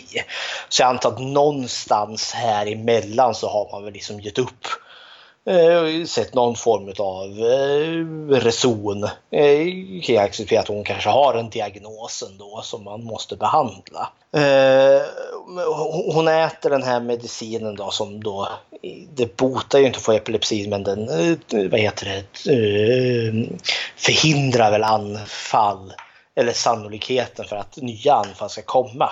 Men trots att hon äter den här medicinen så hör hon röster. Och här reagerar ju jag liksom att det kanske finns mer än bara sig epilepsier. Hör man röster, det är så en, ja, mina tankar får ju liksom något mer psykotiskt tillstånd, kanske schizofreni där man kan höra saker och ting. Men då har hon vid ett tillfälle där, då får hon, hon är väl ganska stressad över detta, då söker hon tröst i en kyrka. Eh, och eh, det är en katolsk kyrka då, och Jungfru Maria, alltså kvinnan som föder Jesus där, är ju en väldigt prominent figur inom just eh, katolska kyrkan och många gånger så ber man ju Mariaböner, man ber direkt till Jungfru Maria. Eh, så då finns det ju mycket statyer och bilder och ikoner på just henne. Och eh, Annelise får då en vision, en uppenbarelse av Jungfru Maria Eh, som eh, ja, att jungfru Maria kommer till henne och då säger att eh, hennes sjukdom kommer ifrån Gud och att hennes lidande, hon, hon lider för att sona andra människors synder. Och eh, efter det här då så slutar hon att äta sin medicin mot just epilepsi. Och eh, det här är liksom en omvälvande händelse för henne kan jag tro. För hon och det, den församling som de, de har ju en kyrka de går till och den här, de, i och med att de är mer traditionalistiska, då är pilgrimsresor är någonting som är väldigt liksom kutymt och då åker man till heliga platser. Och då finns det någon kyrka som heter Sam, eh, Sam Damiago där jungfru Maria eh, återigen då tydligen ska ha uppenbarats i den här kyrkan. Vilket Eh, om detta tvister det lärde. Eh, för det var det påven i Rom och de hade väl kommit fram till att nej, vi tror inte hon har uppenbarat sig. Det är lite lurigt det här med helgon som uppenbarar sig för det är, det är väldigt praktiskt för den här kyrkan i Samdamiago. Ja men jungfru Maria var här, nu blir det en pilgrimsplats, därför måste folk vallfärda dit. Det är bra för turistnäringen och sådana saker. Så de åker ju dit med hela bussen. Eh, och Amelise blir kvar i bussen. Eh, hon vill liksom inte följa med ut. Så det är någon som får liksom, eh, vad heter det, eller ja, mer eller mindre kruxa och liksom stå på sig för att få ut henne. Men hon vill inte gå in i kyrkan. Då försöker de, då tappar de upp lite vatten som finns ur en kran där vid kyrkan. Och då vill hon inte dricka utav vattnet för hon tycker att vattnet stinker. Om ni kommer ihåg där så eh, en av de här liksom typiska tecken på demonbesatthet var ju någon form av allergi mot heliga symboler. Och då är det en i, inom gruppen där då som börjar kanske eh, undra lite senare med prästen i församlingen, en präst som heter eh, Fader Allt. Om kan det vara som så att Amelise är besatt? Och redan här tror jag liksom en, en hemsk boll är satt i rullning för det här kommer sluta i tragedi och då Amelises församling då, eh, som hon och hennes familj eh, går ofta till, eh, var en av de här liksom mer, eh, mer traditionellt rotade, lite mer konservativa. Vi gillar när det var som förr. Eh, där har ju då deras församlingspräst är ju då en man som då heter Fader Allt. Och han är väldigt anti det här med förändringar, förändringarna. Han ser det som ett väldigt otyg eh, som katolska kyrkan håller på med. Nu håller det riktigt på att braka ut för här. Det här är inte alls bra. Det underlättar inte att senare i Fader Alts liv så kommer ju han själv att bli diagnostiserad med schizofreni. Eh, så det är något som kan komma kanske att ha spelat in i händelserna som kommer här nu. Eh, eh, han, eh, vid något tillfälle har då fader Alt när han har setat och bett fått något form av anfall eh, och fallit till backen där då och då blivit övertygad om att det finns ondska i hans församling. Eh, jag antar att den här Amelise och deras familj liksom har ju, är i kontinuerliga samtal liksom med med Amelie, hur Amelise mår och allt sånt där. Och fader Alt blir då, ju då övertygad om att efter hans anfall där eh, att det är Amelise som har blivit besatt utav de här har blivit besatt utav en demon och det är därför det har kommit in ondska i hans eh, vad heter det, församling. Eh, men fader Alt är ju inte riktigt kunnig inom exorcism så han kontaktar en jesuitermunk som då har specialiserat sig på exorcism. Och jesuiter är då en egen liten subgenre, alltså en munkorder inom katolska kyrkan. Den här mannen då hette Adolf Rudovic och är typ 80 år gammal och han har gjort, eh, vikt stora delar av sitt liv till att driva ut onda andar. Eh, och man bokar väl tid där då för man måste ju avgöra eh, om en person är demoniskt besatt eller inte och få biskopens godkännande att få utföra en exorcism. Så han Rudovik och fader Alt bestämmer ju tid när de beger sig hem till Amelise och deras familj. Eh, och så när han kommer dit då har Amelise haft någon eh, session där, eller alltså något, hon har typ rullat runt i smuts Eh, så hon är alldeles skitig och dan och hon har gjort typ 400 knäböj under en timme, liksom upp och ner och upp och ner. Så pass mycket att typ hennes knän nu är typ som stora blåmärken. Och när han, eh, fader Rudovik, exorcisten där, kliver in då skuttar de fram eller hoppar de fram till honom och bara örfilar honom och skriker åt han. Eh, fula ord skulle jag tro. Eh, och det är det beviset som Rudovik behöver då för han tolkar det som att hon har ju sådan ilska gentemot eh, religiösa personer att eh, det är ju demonen som slår ut. Eh, och då, då är det beviset han behöver att hon har blivit besatt av djävulen eller något. Så att göra gymnastiska övningar och att sopa till någon i ansiktet, då är man besatt? Ja, alltså jag har tänkt här att hon visste väl att han var på ingång. Alltså jag, jag tror, jag tror att hon... Oj, nu knackar på min dörr. Hon hade gjort sina knäböj där och örfilade han fader Rudovic. Eh, vilket övertygade väl honom om att nu hade vi att göra med demonisk eh, besatthet här. Eh, Och han rapporterade väl detta eh, till eh, biskopen i regionen där då, som godkände deras, eh, vad heter det, Eh, exorcism. Han och eh, fader Rudovik och eh, fader Alt. där sen.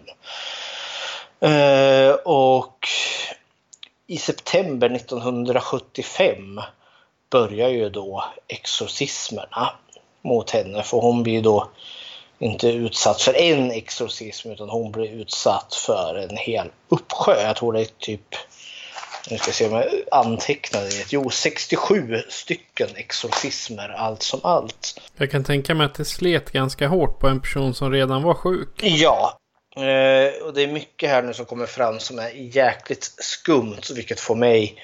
Jag, måste erkänna att när jag eh, började liksom sätta mig in lite i Amelise eh, öde här så har jag blivit ganska så arg. För man kan ju undra var, varför snackade jag så mycket om den här liksom att katolska kyrkan höll på att förnya sig och varför de traditionalistiska sidorna var emot eh, det? Jo, det kommer att spela in här. Eh, Fader Alt och eh, Fader Rudovic där är ju liksom mer åt den här konservativa, mer traditionalistiska anhängarna där.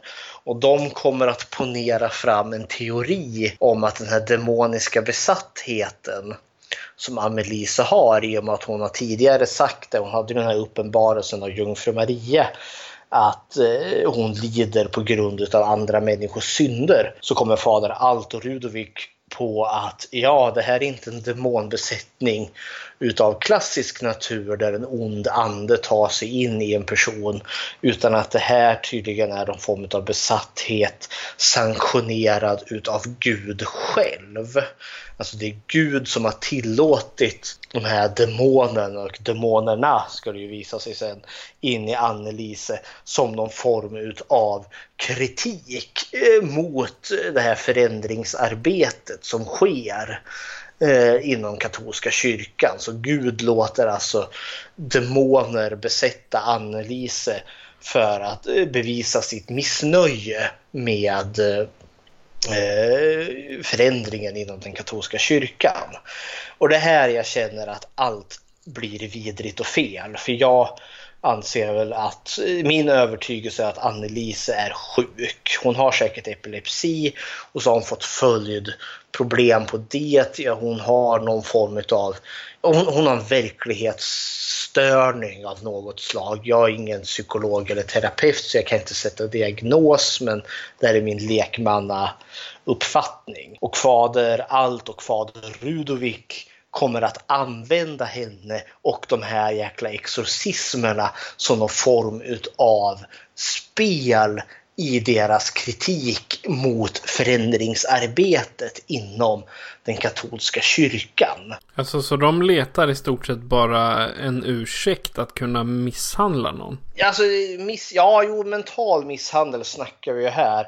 Eh, och det, det, jag ska, det jag ska också lägga in här nu är att jag tror inte att Fader Alt och Fader Rudoviks är liksom så onda skurkar som sitter och tviner sin mustasch. Jag tror också att de är i sin tur genuint övertygade om att Amelise är eh, besatt utav demoner. Jag tror inte de sitter och fabrikerar upp saker. Jag tror att de i sin tur tror att hon är demonbesatt och att Amelise också tror att hon är demonbesatt. Men de kommer att använda det här de gör för en annan agenda. Alltså en, en exorcism är ju att du ska ju hjälpa personen som har blivit drabbad genom att driva ut de här onda andarna.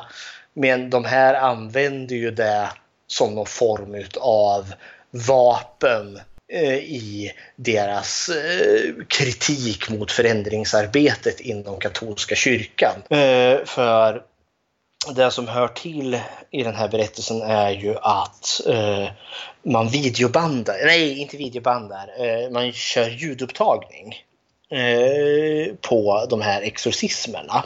Man spelar in eh, själva liksom, eh, exorcismsessionerna. Och de finns ju bevarade och det finns ju, söker du på Youtube så hittar du en hel del utav detta. Det är jättemycket creepypasta-eskt liksom. Man visar, åh här hör du en demon när de pratar. För det är ju deras bevis där då att Amelise är besatt när demonen pratar. För då är det ju inte Amelise som pratar utan det är ju demonen eller demonerna. Och det var väl inte ovanligt i sig för man brukar ha ljudupptagningar liksom, som man tar till biskopen där för att få godkännandet för den här exorcismen. Eh, men det, grejen är ju den att de gör ju, ja i slutändan kommer de att göra 67 exorcismer och de bandar ju de flesta av de här. Och de här jävla banden, förlåt att jag svär men jag är arg. de här jäkla banden eh, säljer de sen till säljer? Ja, de säljer till alltså, eh, andra personer som också är med liksom, på det här tåget att kritisera det här nyarbetet. Eh, för, eh, alltså de gör kopior och säljer dem. För att visa, ja men så här går det här. Johan, alltså, Gud har låtit den här flickan blivit demonbesatt utav de här onda andarna. Eh, för att visa på hur missnöjd han är med det här förändringsarbetet. Och så eh, är det någon försök till någon form av opinionsbildning här då antar jag. Så säljer de de här eh, vad heter det, kopior på de här demonbanden eh, till andra typ likasinnade. Och där när jag, när jag fick reda på det då kände jag bara att nej det här är bara usch vad jag tycker illa om det här. Alltså det låter ju bra sjukt. Inte nog med att de hittar en orsak till att psykiskt och fysiskt misshandla en kvinna. Mm. De cashar in på det också Cash, dessutom. Nu vet jag inte om det var liksom klackarna i taket som gällde men alltså det täcker väl några kostnader som de har säkert men slutmålet för dem är väl att det här liksom förnyningsarbetet inom katolska kyrkan är väl det som ska hävas framför allt. Men eh, något som också kommer till är ju då att eh, fader Alt och fader Rudovik de avråder ju från läkarbesök. Alltså mm, Ja, de vill väl inte att läkare ska se detta. Dels också för att de, de i sin tur inte tror att det här är en, säg en, en fysisk sak utan att det här är en andlig strid och därför finns det ingenting som läkekonsten kan göra åt för Annelise. Men som sagt, det här sker ju om och om igen och vissa av de här sessionerna, de här demonexorcismerna, eh, kunde ibland vara upp till fyra timmar. Eh, så det är ju långa jäkla pass.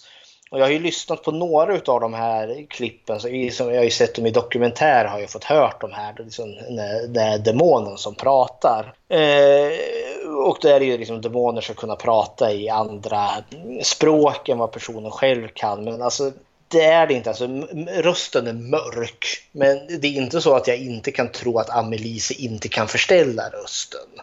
Och hon talar i tungor ibland. Men tungor kan, tala i tungor kan egentligen vem som helst fejka för det är nonsensspråk. Det är liksom det, ja, där talade jag i tungor tydligen. Ja, nu ska jag beställa en exorcism på dig. Ja, det, men det var liksom bevis då liksom att hon var då, eh, att hon kunde språk som hon inte kunde. Och det köper inte jag. Och jag köper inte heller eh, att den här liksom mörka rösten som kommer när barnen är aktiv Eh, att det är en röst som inte skulle komma från henne naturligt utan jag tror att det här är någonting som hon gör själv. Och i många av de här så sitter hon ju bara och skriker och skriker och skriker och skriker och skriker i evigheter medan de här prästerna står och håller på.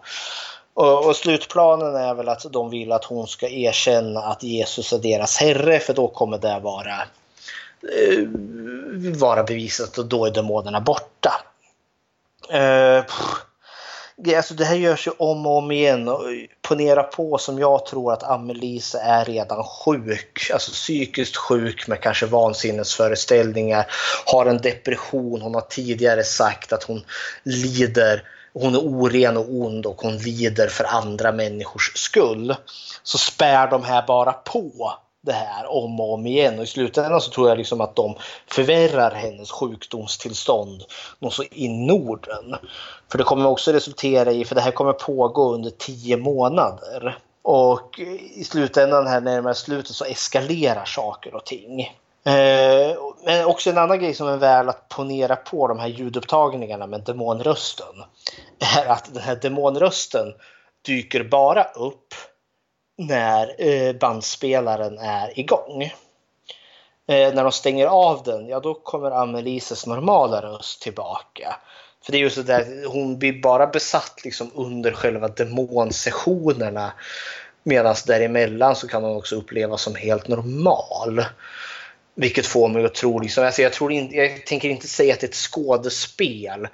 Men till viss del så skulle, kan jag nog mycket väl tänka mig att Amelise liksom går in i någon form av roll. Hon vill till sin del vara fader Allt och fader Rudovik till, eh, till, till del, till tjänst på något vis och vänster. Så jag tror hon kanske omedvetet spelar ett spel med dem.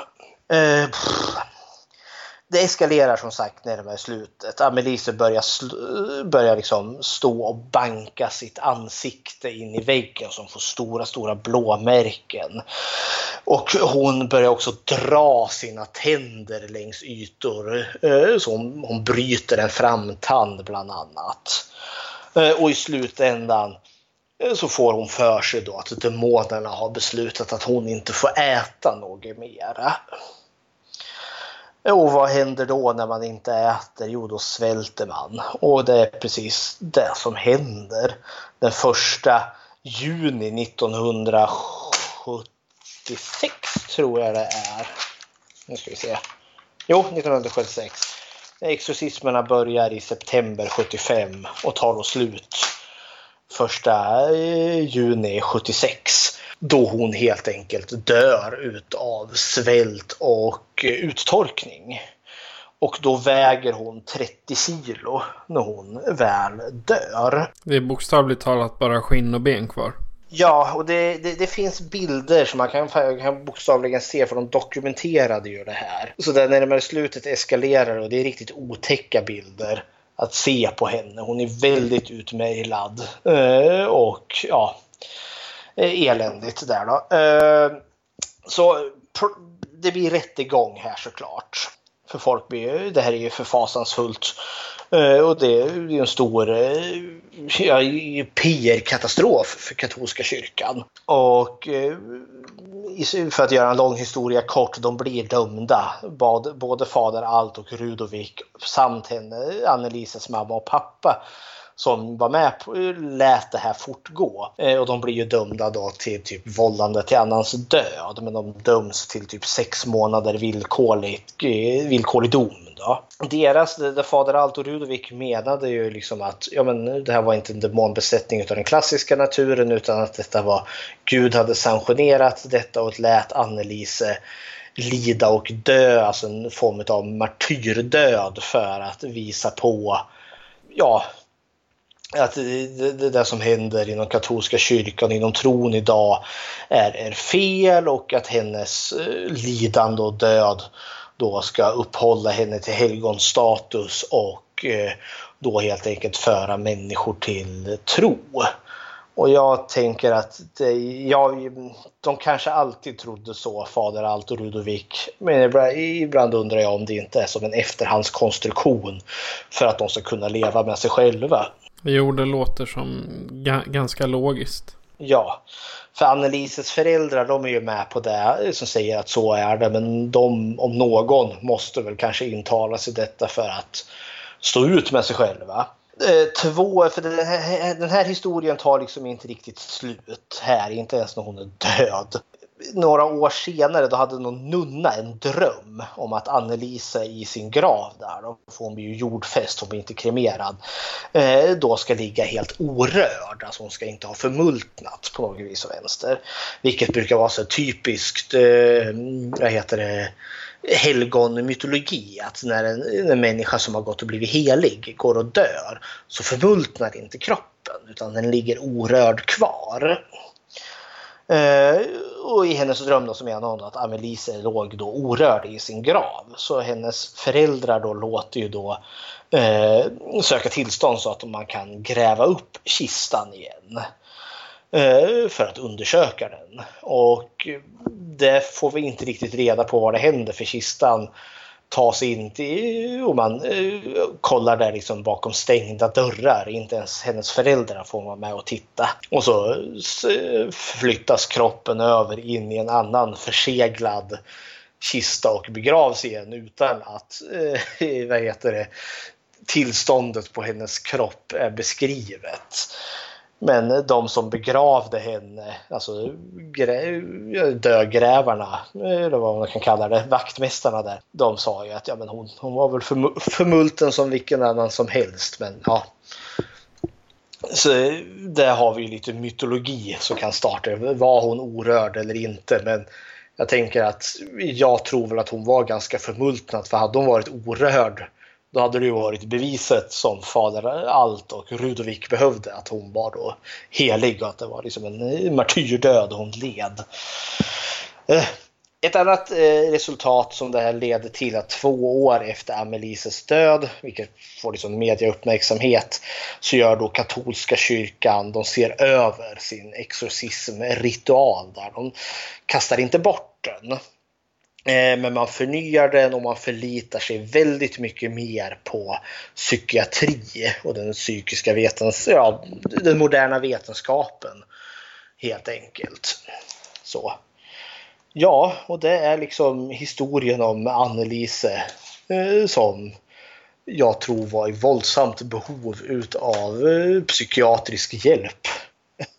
Men som då ja, exorcerades till döds får man väl kalla det. Ja, det, det låter hemskt alltså. Man får nästan tårar i ögonen. Ja, jag tycker det. Eh, jag nämnde ju här eh, demoner, eller demonerna.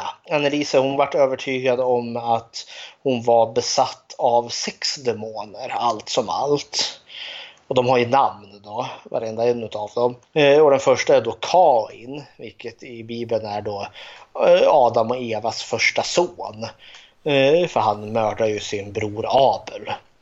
Eh, den andra demonen ska vara Nero och då syftas det då antagligen till kejsaren Nero, den romerska kejsaren som eh, vad heter det, förföljde de kristna ganska flitigt. Eh, den tredje demonen ska vara Judas Iskariot och Judas det är ju han som förråder Jesus för 30 silverpengar. Den, fem, den fjärde demonen ska vara Hitler. Eh, den femte demonen ska vara en munk som heter Valentin Fleischmann. Vilket är då en munk som levde någon gång på 1600-talet som gjorde sig skyldig till, till ett mord. Eh, då han i fyllan och villan slog, slog ihjäl någon. Så han var då en vanhedrad präst där då. Och den sista demonen är då Lucifer, alltså djävulen själv. Det är inte illa att ha en, ha en, en ängel på besök liksom.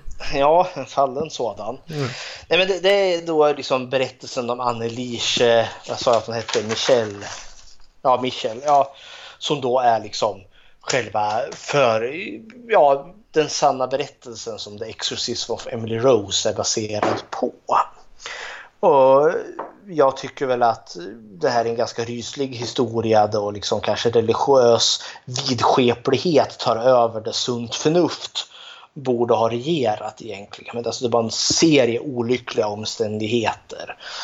Uh, och jag har, sett, jag har sett lite dokumentärer här om henne. Jag har sett de dokumentärer som verkligen ställer sig på att ja, men det här var rakt igenom fel och detta hade kunnat liksom, eh, vad heter det, Eh, förhindrats med hjälp av eh, ja, sjukvård, psyksjukvård. Och jag har sett de dokumentärer som är helt inne på spåret att ja, men hon, hon är ett helgon eller hon borde bli ett helgon. Att det, det här var liksom det mest autentiska eh, demonbesatt fall som finns. Jag ska ju villigt erkänna att jag tenderar att luta väldigt mycket åt att hon var psykiskt sjuk och behövde hjälp. Och så finns det ju de som eh, lutar åt andra hållet. Men jag, jag, befinner mig inte där, jag tror att hon var besatt av demoner utan jag tror att hon var väldigt sjuk. Men eh, ja, det finns mycket mytbildning kring henne. ja, det är, alltså, det är ju samma som när vi pratade om spöken och, och demoner. att mm -hmm. Mycket av både film och i verkligheten kan lika gärna vara manifestationer för psykisk ohälsa. Gud ja. Och i hennes fall då så var det rent av allt neurologiskt som eh, kun, kunde bli sjukt var sjukt helt enkelt. Ja. Och sen För- då om hon då under, vad sa vi nu, 60 dagar? Var det så länge de höll Nej, på? nej, ti- tio månader. Tio höll de på. månader, ja exakt. Mm. Då närmare 300 dagar då. Om man då Mm. ständigt under de 300 dagarna får höra du är besatt, du är besatt, du är besatt. Ja. Det är någon som har tagit dig. Vi slänger Mm. vigvatten på dig och bla bla bla. Ja. Och så hör de där ranten med böner. Men Ja. det, det är klart det slår slint då. Jo, hon var ju påverkad sen tidigare tänker jag. Och det, det som jag tycker är så som jag tycker är så tragiskt är just den här att när hon är inne på att ja, men hon, hon är en dålig människa och hon, att hon ska lida för att andra då ska undslippa eh, helvetet. Då.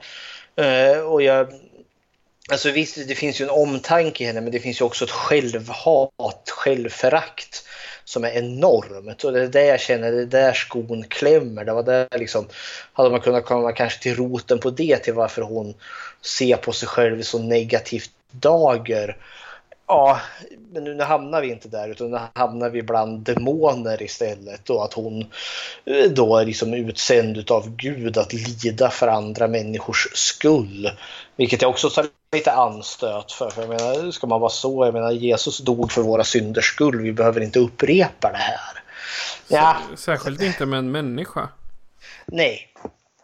Så, ja, hepp. Jag tror det, det är en knepig historia, men i slutändan tror jag det här var en, många olyckliga omständigheter som ledde till att en ung tjej dog. För hon dog ju i ålder utav 23 år och jag tror att det här hade kanske kunnat eh, vad heter det, eh, förhindrats. Men eh, ja, något sånt där, hon har ju inofficiellt gått och blivit ett helgon. Alltså hon är ju inte erkänd som ett helgon men hennes grav har ju gått och blivit någon form av pilgrimsvandring där då. Så ja, hepp I Sverige hade vi kallat det för kulturgrav antagligen. Ja, okej. tack för den genomgången. Eh, både intressant och eh, tragiskt, enligt min Mm. mening. Då. Eh, innan vi går vidare så här och nu så skulle jag ha presenterat eh, vinnarna för eh, tävlingen som vi hade i förra avsnittet om en utgåva av Fritt Vilt. Men eh, jag har skrivit med röda bokstäver till och med att vi hade inga deltagare. Och vi fick inga nya Patreon-följare så att eh, tyvärr filmen inne, brinner inne höll jag på att säga. Men jag lägger den på hög så när vi är på avsnitt 20 då försöker vi igen. Jajamensan, Ja. då, då kanske vi har hunnit fått någon till film in i potten också. Exakt. Och Ja. utan vidare kommentarer då så tycker jag att vi beger oss in i dagens eh, besatta huvudattraktion. Som Mhm. är filmen The Exorcism of Emily Rose. Och eh, jag tycker vi inleder med en trailer. Och nu är det fyra timmar senare. Vi, vi var tvungna att ta varsin ordentlig rast. Eh, Jag för att eh, skotta snö i två timmar. Vad var det du skulle göra Fredrik? Jag har stått gudstjänstvärd här nu. Så det är vad jag har gjort. Ja, okej, bra. Men då kör vi trailern nu. I don't care about my reputation.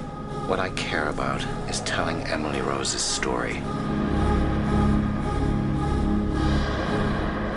Holy Church venerates thee as her guardian and protector.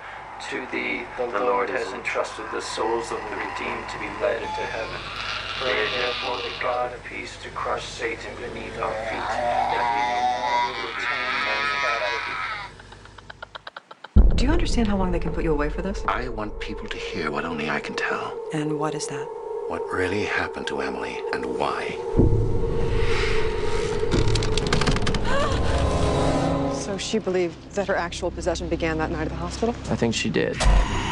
Emily had epilepsy. Father Moore's beliefs are based on superstition. Did Father Moore ask you to give her any medical help? I couldn't help her Why couldn't you help her? because there are no injections against the devil. Emily? Hey.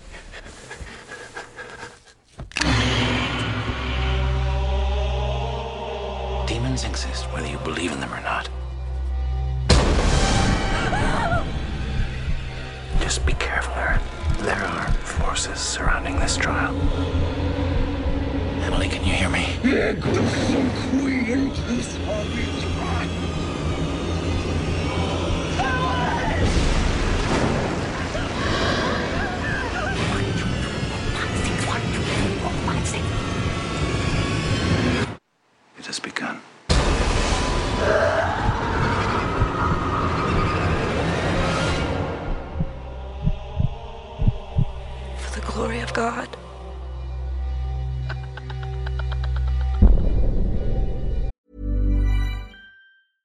Many of us have those stubborn pounds that seem impossible to lose, no matter how good we eat or how hard we work out. My solution is PlushCare. PlushCare is a leading telehealth provider with doctors who are there for you day and night to partner with you in your weight loss journey. They can prescribe FDA-approved weight loss medications like Wagovi and Zepbound for those who qualify.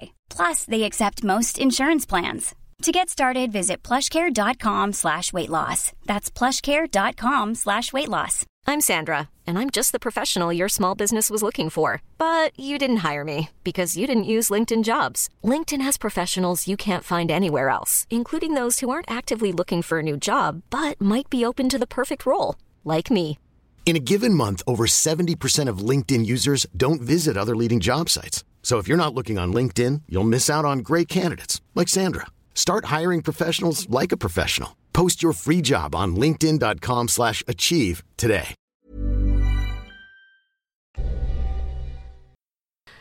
The Exorcism of Emily Rose bygger på en sann historia. Emily Rose var en vanlig tonåring som utsattes för skrämmande demoniska krafter som kom att sätta skräck i en hel stad. Men var hon besatt? I ett försök att rentvå prästen som utförde exorcismen på Emily upptäcker en skeptisk advokat att kraftfulla andeväsen faktiskt existerar.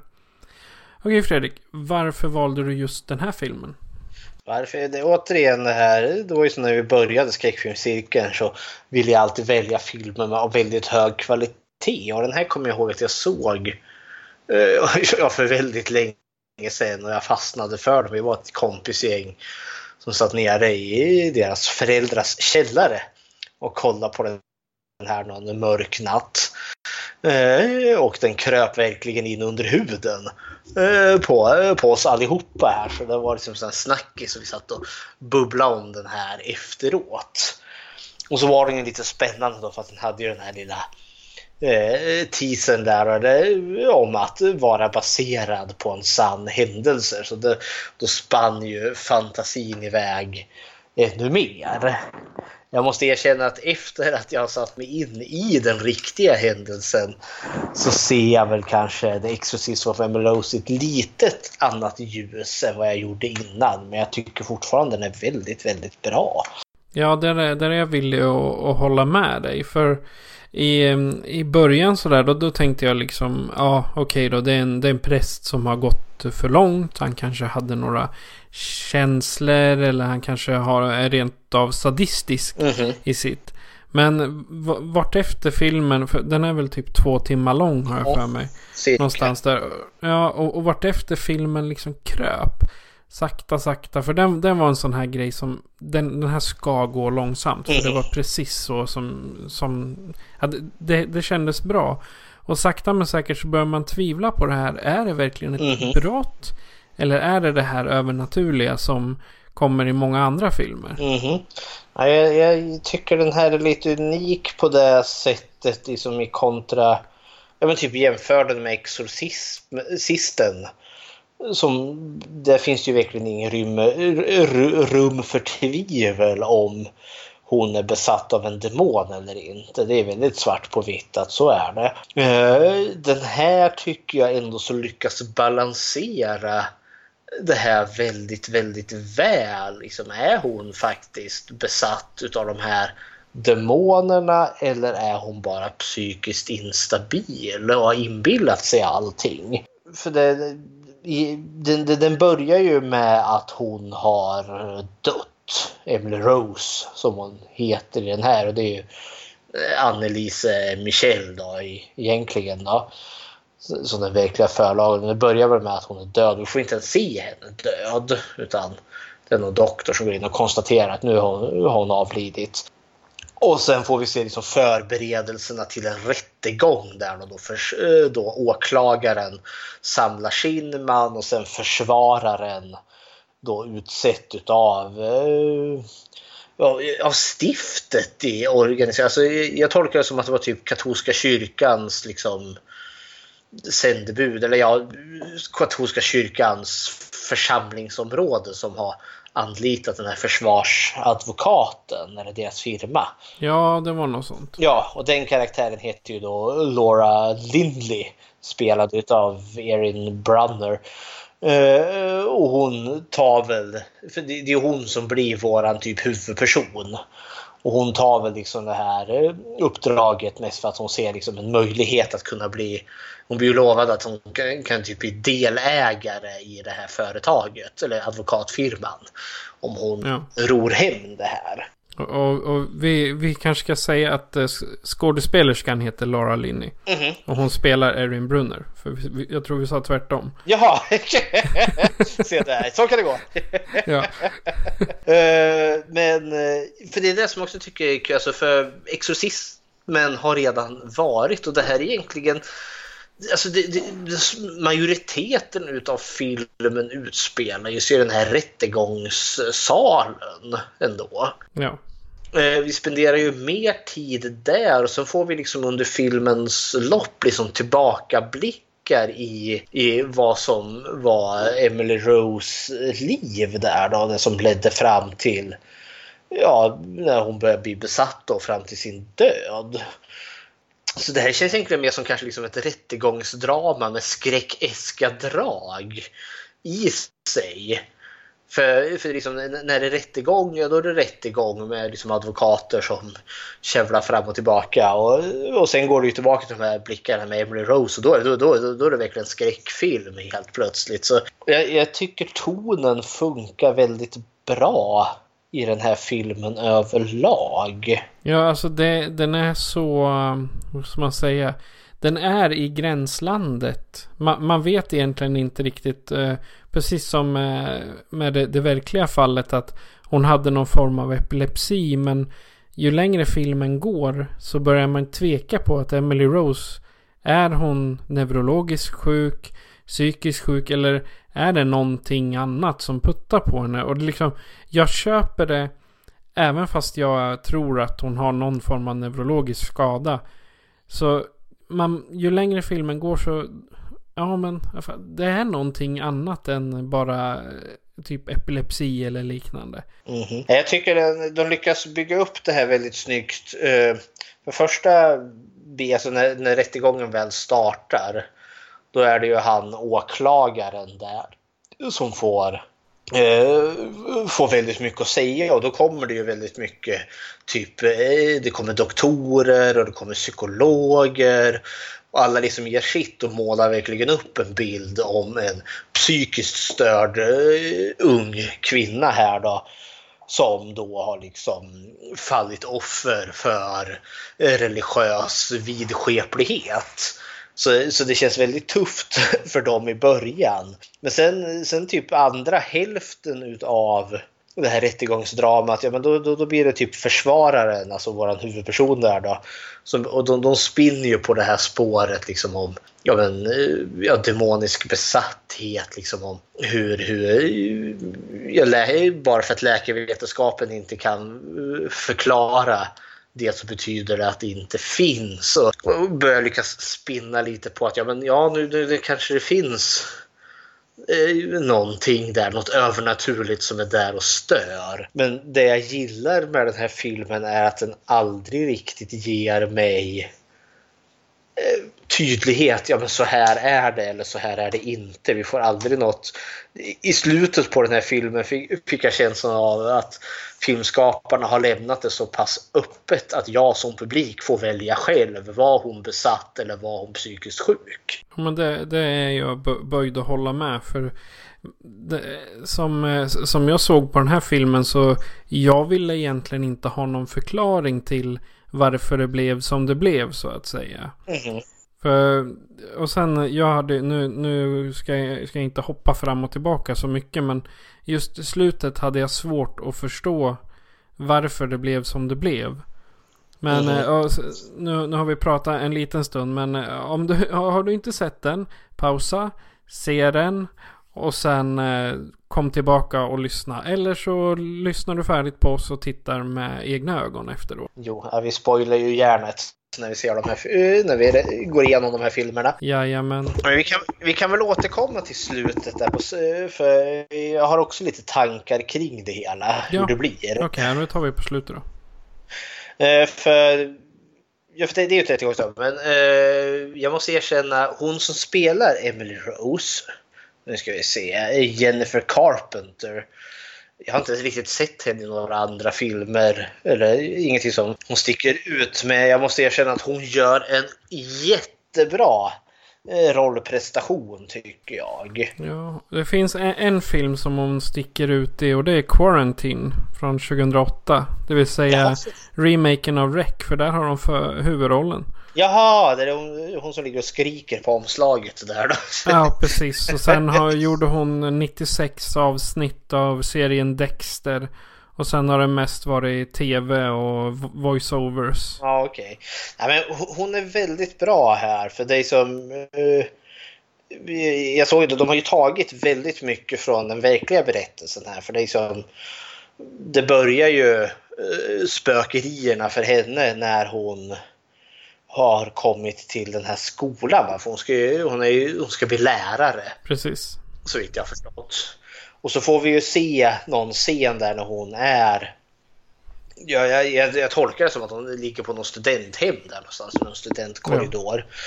Och så får hon ju något, hon blir, hon blir angripen utav en, av en osynligt, eh, osynlig kraft där i sängen då, som bara trycker ner henne och trycker ner henne med sådan kraft att liksom hela hon sjunker ju ner liksom i madrassen. Eh, och det är väldigt läskigt.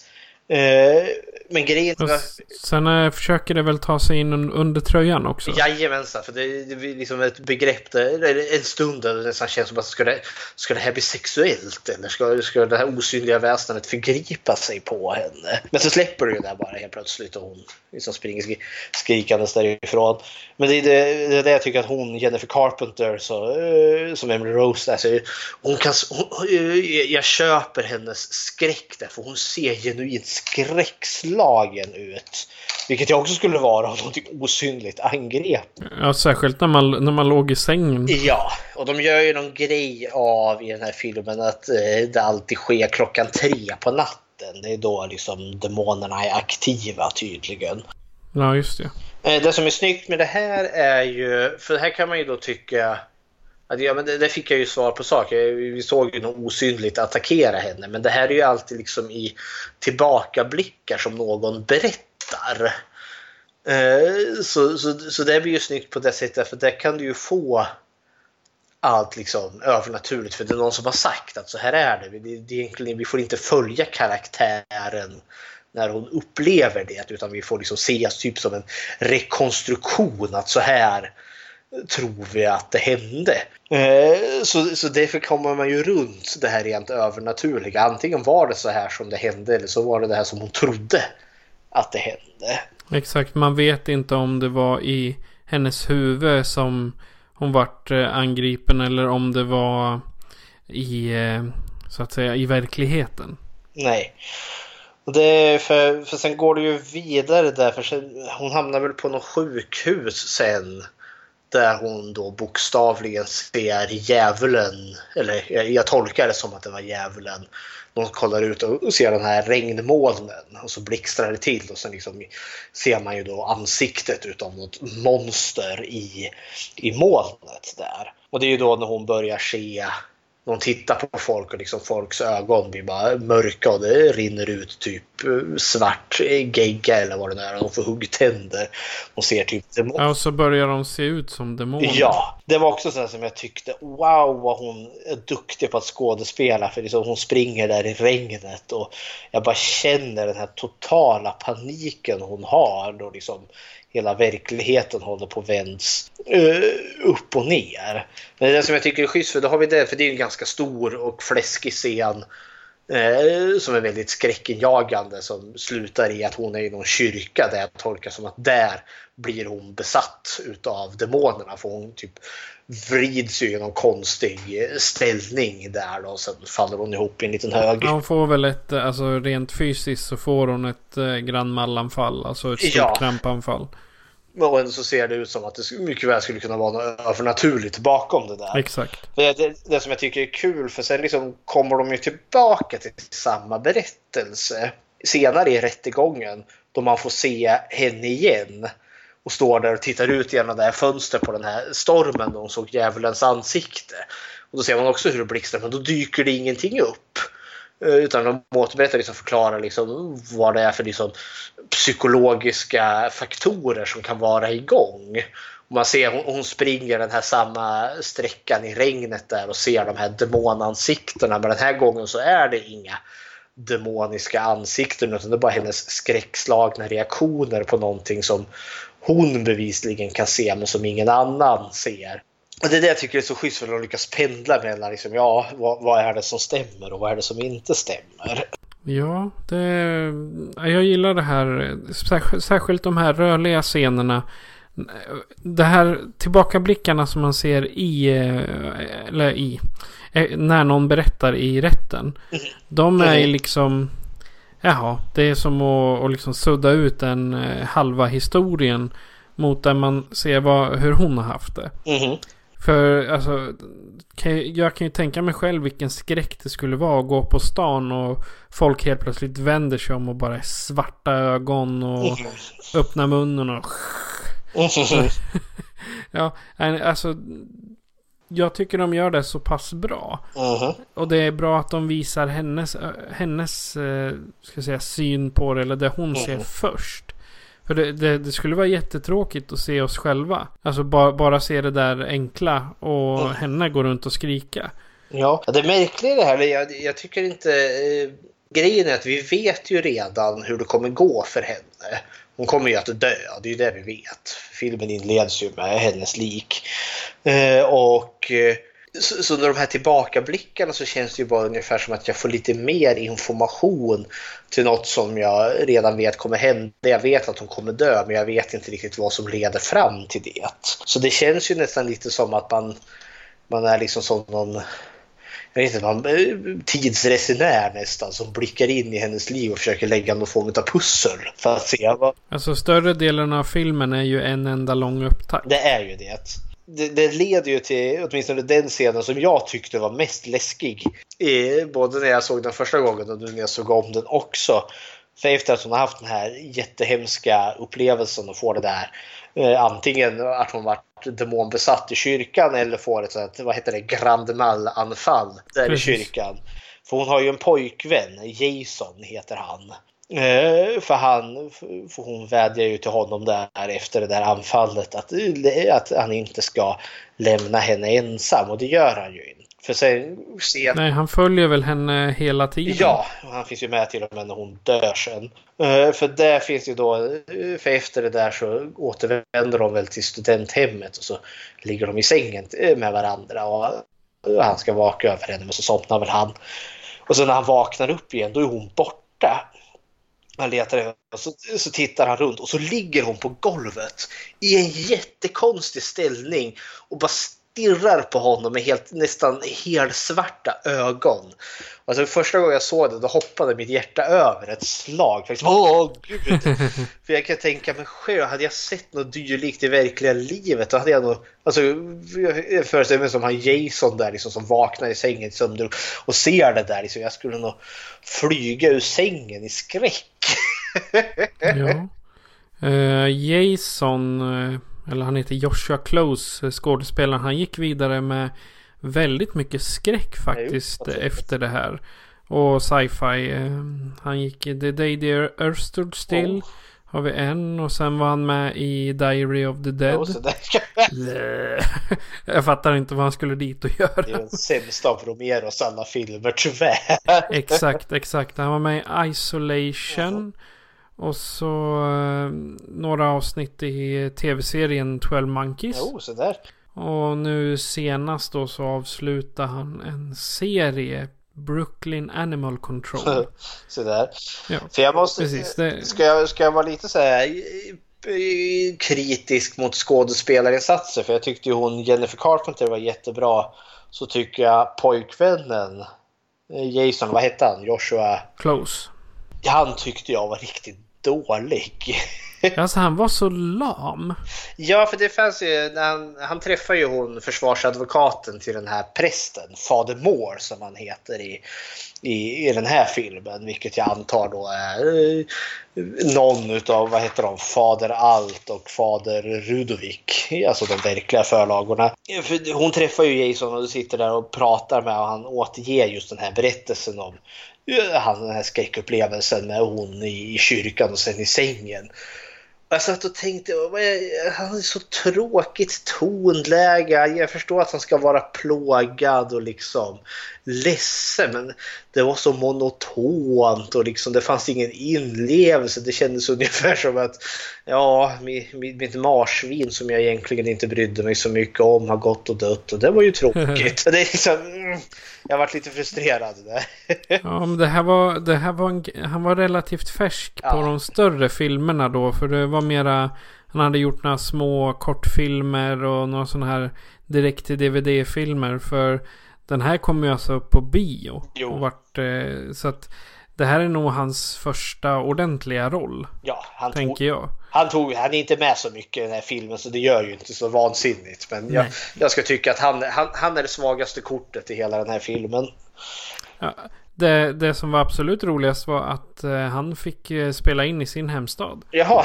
Han är föl- född i Ontario och eh, inspelningsplatsen för eh, själva filmen är eh, någonstans där. Eller i, i alla fall för de eh, rättegångsscenerna. De är i Br- British Columbia. Ja. Vancouver, och det var ju bara runt hörnet då i stort sett. Ska vi, vi, nämnde ju han precis här nu då, Fader Moore. För det, det är ju Ja. han, det är ju han som rättegången kretsar kring. Har han orsakat Emily Rose död eller inte? Det är det han Mm. står anklagad för. Vad Tom Wilkinson. Tom Wilkinson. Vad tyckte du om den karaktären? Alltså jag tyckte det var en underbar karaktär. För han, var, han gick liksom från att vara, ska man säga, väldigt sleazy. Alltså jag, jag såg ju honom som förövaren direkt. Han är bara en fanatisk präst som tycker att man ska eh, exorcera och mörda flickor för att de kanske är besatta. Så, så kände jag först. Mhm. Men sen vart efter så såg jag liksom en klok man komma fram och jag menar lugnet själv. Ungefär så som när, när man ser den här eh, den stereotypa prästen. Då tänker jag en man som sitter med händerna i knät. Vad vill du säga till mig barn?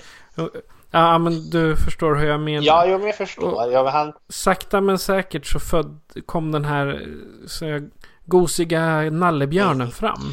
Jo, nej, men jag, jag är nog beredd att hålla med i mycket där också. För han, han är ganska träig i början. Uh, och sen vart efter filmen går så blir det uppenbart liksom att hur mycket han liksom kände för hon, Emily Rose och hennes kamp där. Då. Han, han gör lite ja, resa från väldigt suspekt till ja, ganska sympatisk ändå. Jag har varit lite så här nu när jag satt mig in i, i, i fallet. Jag kände liksom för de här riktiga gubbarna, Fader Alt och Fader Rudovik har jag inte mycket för alls ska jag villigt erkänna. Men frågan är alltså om de gjorde det av vad de trodde var snällt Ja, mot det, henne. det, det är jag helt övertygad om. Alltså, de, de ville nog hennes bästa. Det, det, det, det, det, det, det tror jag på. Eh, sen att eh, de, ursäkta uttrycket då, men var idioter. Det, jag tycker de borde ha förstått bättre. Men ja, mm, nu vart det som det vart. Ja, jag ska säga att det är inte första gången han eh, spelar präst. Okej. Utan han spelade präst i filmen Priest från 1994. Ja, den här den slåss Också. mot vampyrer och allt vad det är va? Eh, ja, jag vet det. Jag, jag kan inte se plotten Jaha, just nu. Jag vet. Eh, nej, det handlar om en uh, homosexuell Jaha, katolik präst Ja, som, som får reda på att en ung tjej blir sexuellt trakasserad under en, eh, eh, Confession, vad heter det? Bikt. Ja. Alltså där ja. ja, för det finns ju en till som bara heter Priest som en sån postapokalyptisk actionfilm med präster, typ karatepräster versus vampyrer. ja, nej, men den, den tror jag kom eh, tio år senare ja. mot den här, för den kom ju 94. Ja, ja, nej, nej då, då var det inga postapokalyptiska vampyrer. nej, men eh, jag gillar också för alla som är Fader Mår där då liksom alla karaktärerna är relativt komplexa ändå. Ingen är särdeles svart eller vit. Jag tänkte åklagaren, eh, han som ska, vad heter det, ja, fälla fadermor för vållande till hennes död. Han är ju den som jag tycker liksom är, han är ju liksom rösten för det sunda förnuftet där. Eh, han finner jag väldigt sympatisk och liksom klok i, i början där då, liksom, när han har sina psykologer och sina doktorer och så ger en väldigt saklig liksom, syn på det hela. Sen vart efter filmen går så blir han mer osympatisk tycker jag. För liksom när de börjar spinna på det här liksom exorcistspåret. Han blir rent oförskämd och elak ibland då, liksom när hon, uh, Erin hette väl hon, uh, försvarsadvokaten liksom kommer sitta ja, ja. protest, protest och det här liksom, han, han kan inte tygla sig.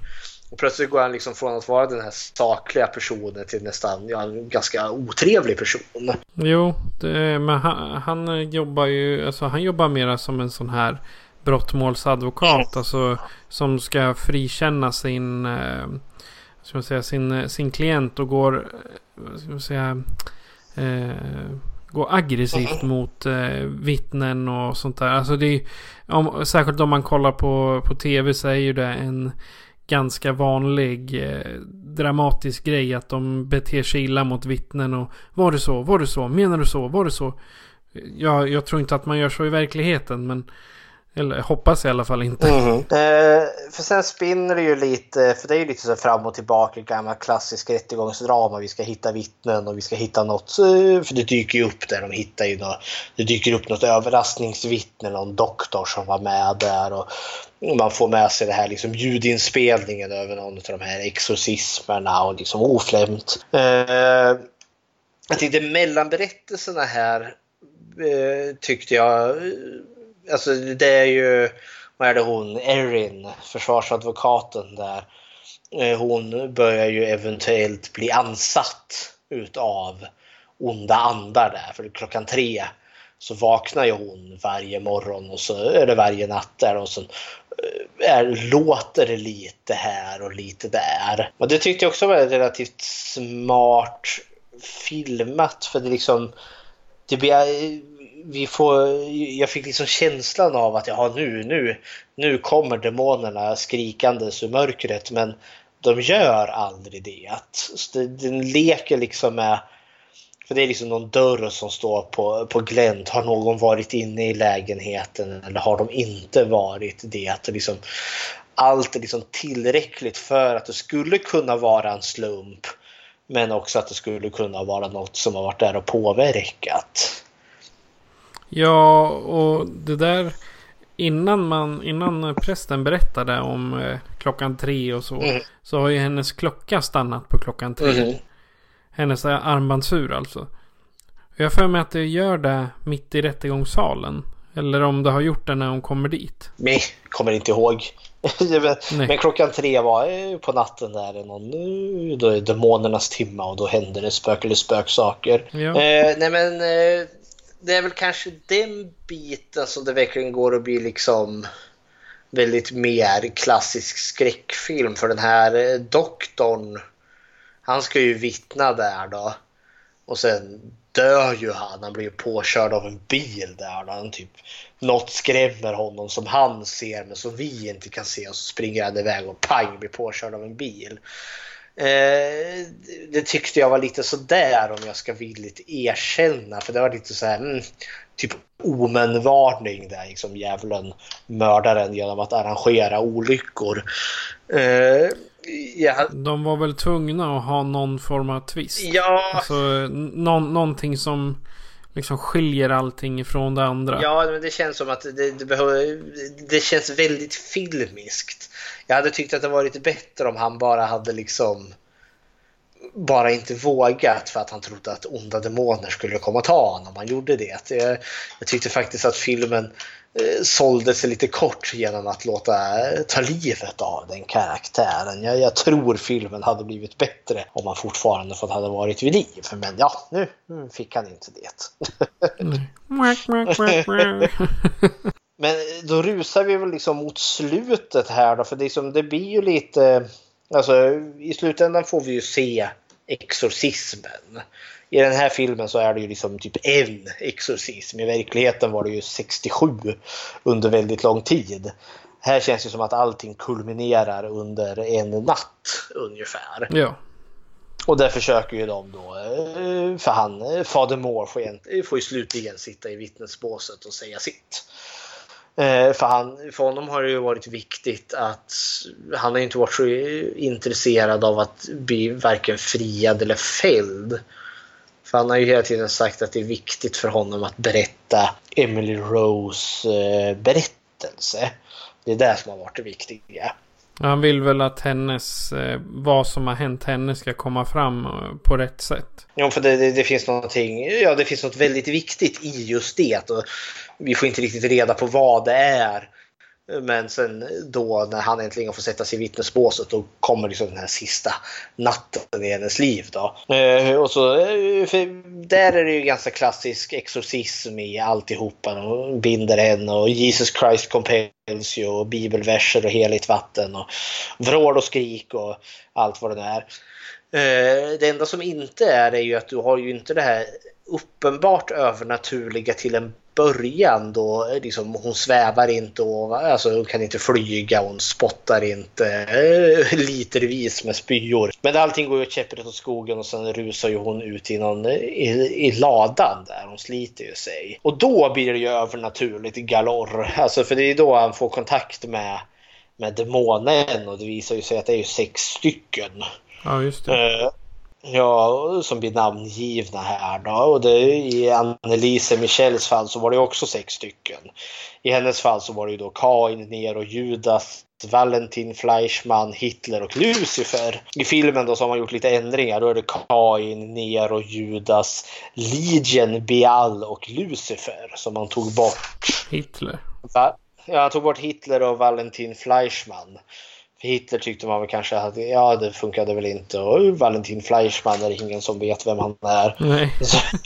Men Legion och Beal är ju liksom, eller Belial, är ju liksom välkända demoniska namn som har florerat på vita duken förr. Uh, för där är det ju mycket spökerier. Liksom hästarna skenar och det kommer in ormar och det ramlar spindlar från taket. Och Eh, vad är det när, när hon namnger sig som eh, Lucifer, Satan själv där. Då, då ser man liksom hur ögonen, allting blir mörkt och hennes ögon bara lyser upp i mörkret. Jag som är Lucifer, blä blä blä och eh, sen kollapsar hon i en liten hög. Det är, det är stort och bombastiskt. Det är regn och det är liksom blixtrar och haset. Så det är liksom det st det, den stora scenen i filmen. Och här funkar det också liksom att, eh, för det, det, det här får vi ju sett berättat genom han prästen Fader Moore. Eh, så det kan ju bara vara på allting för det kan ju vara Fader Moore som bara snackar massa blaj. Exakt. Jajamän. Och sen snurrar det ju till där på slutet för de, exorcismen misslyckas ju. De kan inte få ut demonerna. Nej. Och, eh, sen börjar de bubbla om att hon har stigmata. Det kommer inte jag ihåg vad det innebär för jag tror aldrig jag läste Nej. det. det okej, okay, stigmata. För det, det är det som kommer liksom, som är den stora liksom, twisten på slutet. Eh, stigmata är ju det där, då blöder du Jesus sår, alltså när Jesus var korsfäst liksom från spikarna i händerna och spikarna i fötterna typ. Ah, ja, okay. eh, Ja, och det är ju då liksom det kommer fram här på slutet då liksom att eh, för hon ser jungfru Maria eller vi får se att hon ser jungfru Maria men vi ser aldrig jungfru Maria.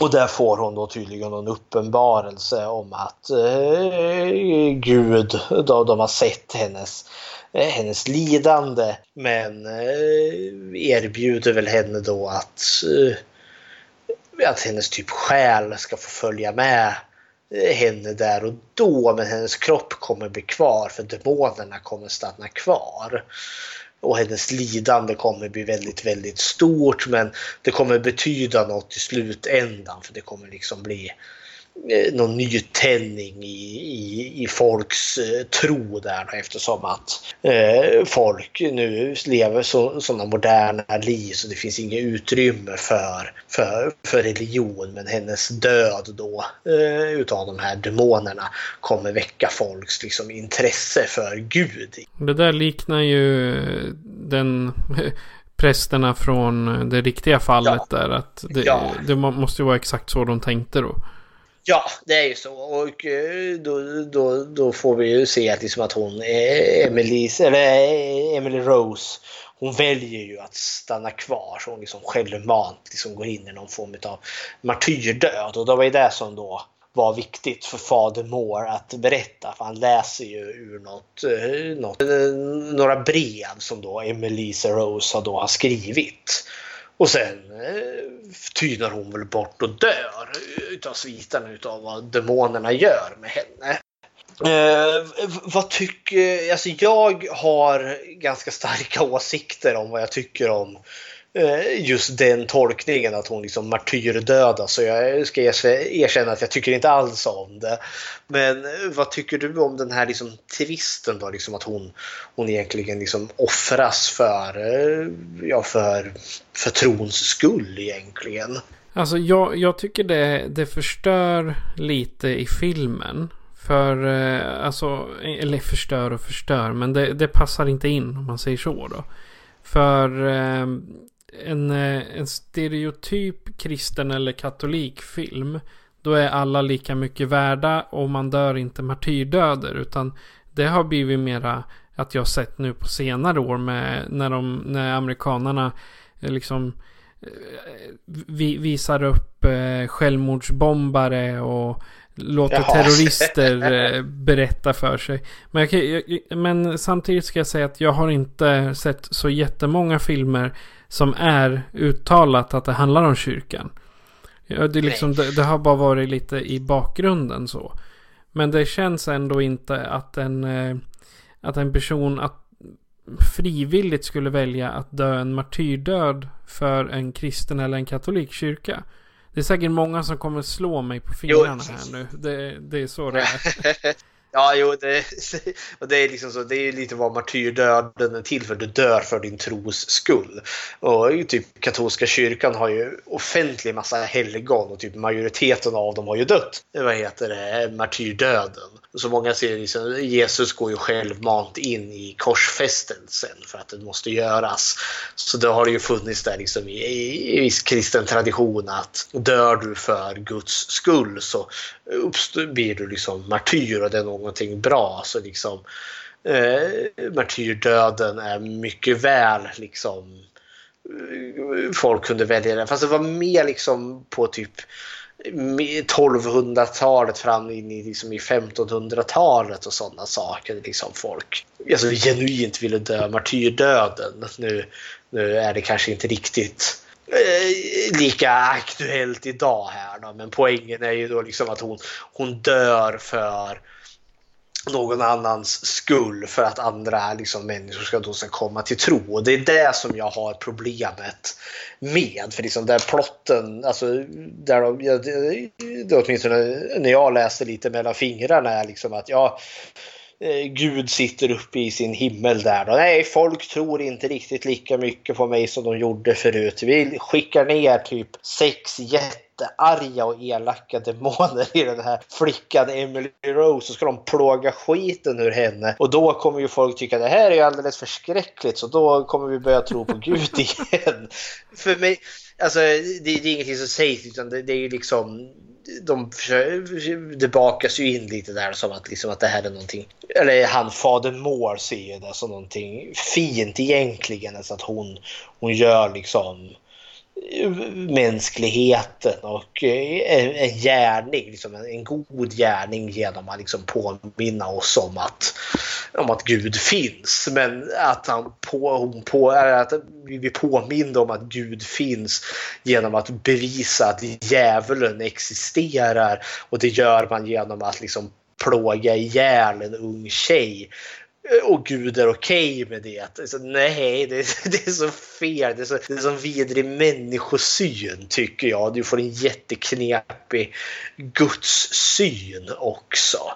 För ska jag spinna in på det riktiga fallet med Annelise, jag menar mm, vad ledde det till egentligen? Jo, vi fick en ganska fläskig, vad heter det, film från Hollywood men jag ser inte riktigt det här som the second coming of Christ. Inte, världen vart inte kristnad genom Annelises död och jag har svårt att se att hela världen skulle bli det genom Emily Rose död heller. Ja, det, det är sant. Det, nej, nej, så, så ska det inte vara, eller vad, vad man ska säga. Men det, det är till filmens försvar här nu. Ja. Uh, för nu, nu är vi ju precis i slutet på filmen här då. Att uh, jag tycker inte filmen direkt ger mig, alltså ger mig ett tydligt svar varken eller. Liksom, det är väldigt öppet för mig att som publik Eh, Eh, att välja precis vad jag tycker här. Och, och, och, jag ställer ju mig på han åklagarens sida här då som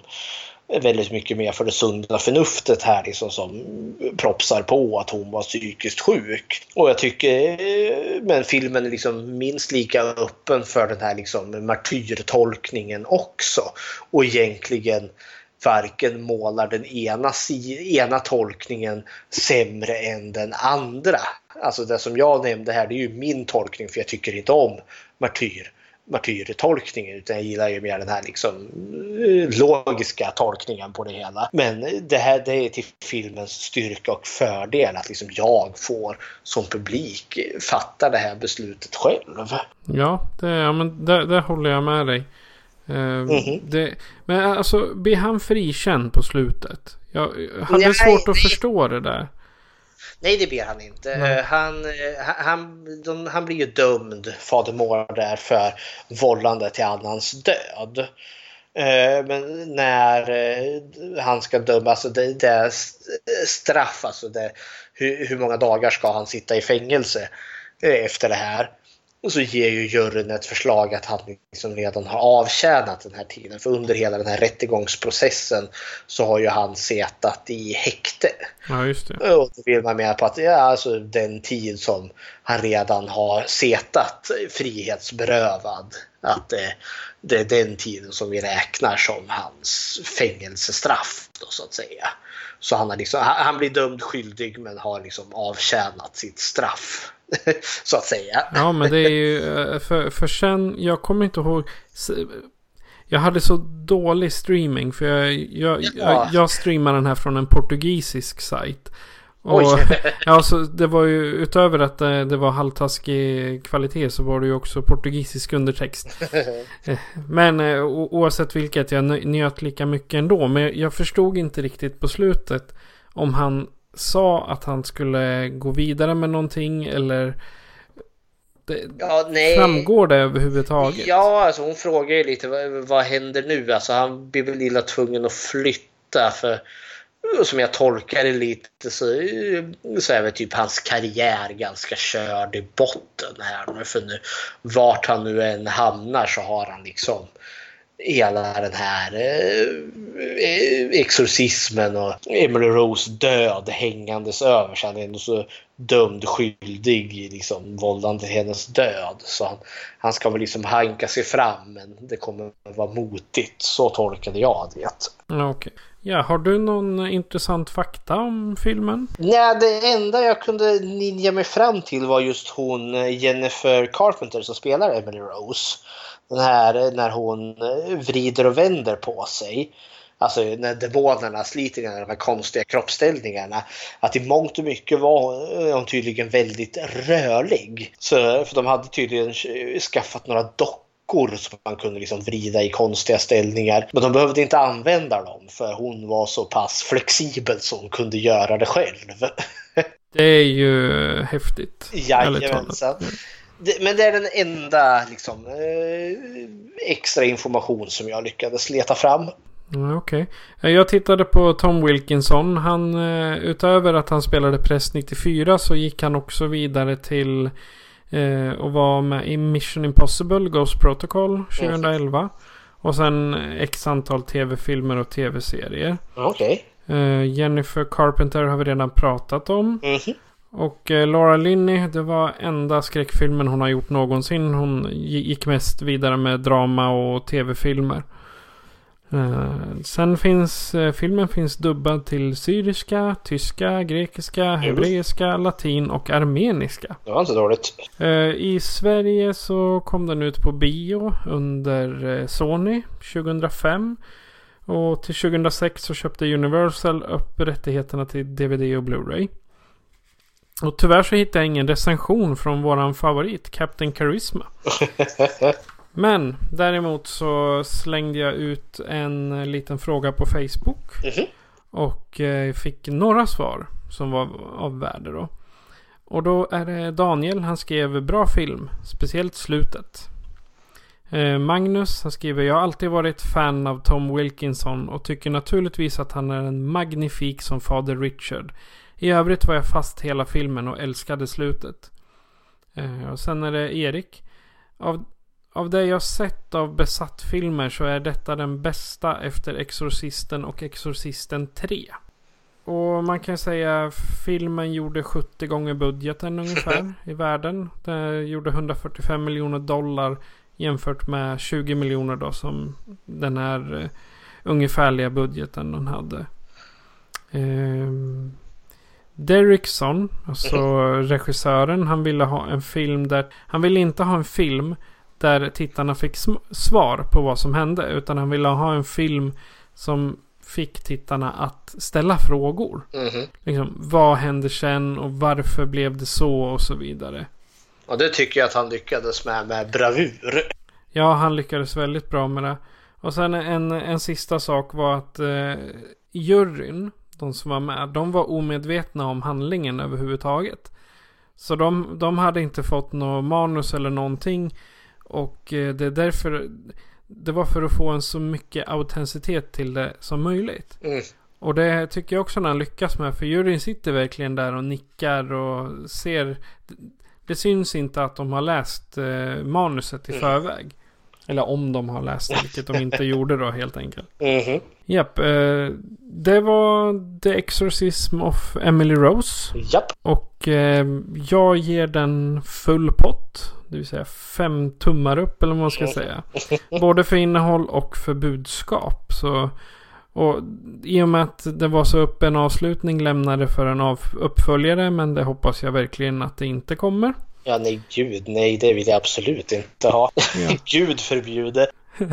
Har du några sista ord om eh, The Exorcism of Emily Rose? Jag tycker den är väldigt sevärd, men den som skulle bli väldigt intresserad utav eh, det riktiga fallet så finns det faktiskt en, en väldigt, väldigt bra tysk film som går in på just eh, Annelise eh, Michels. Nu ska jag se att den heter Requiem.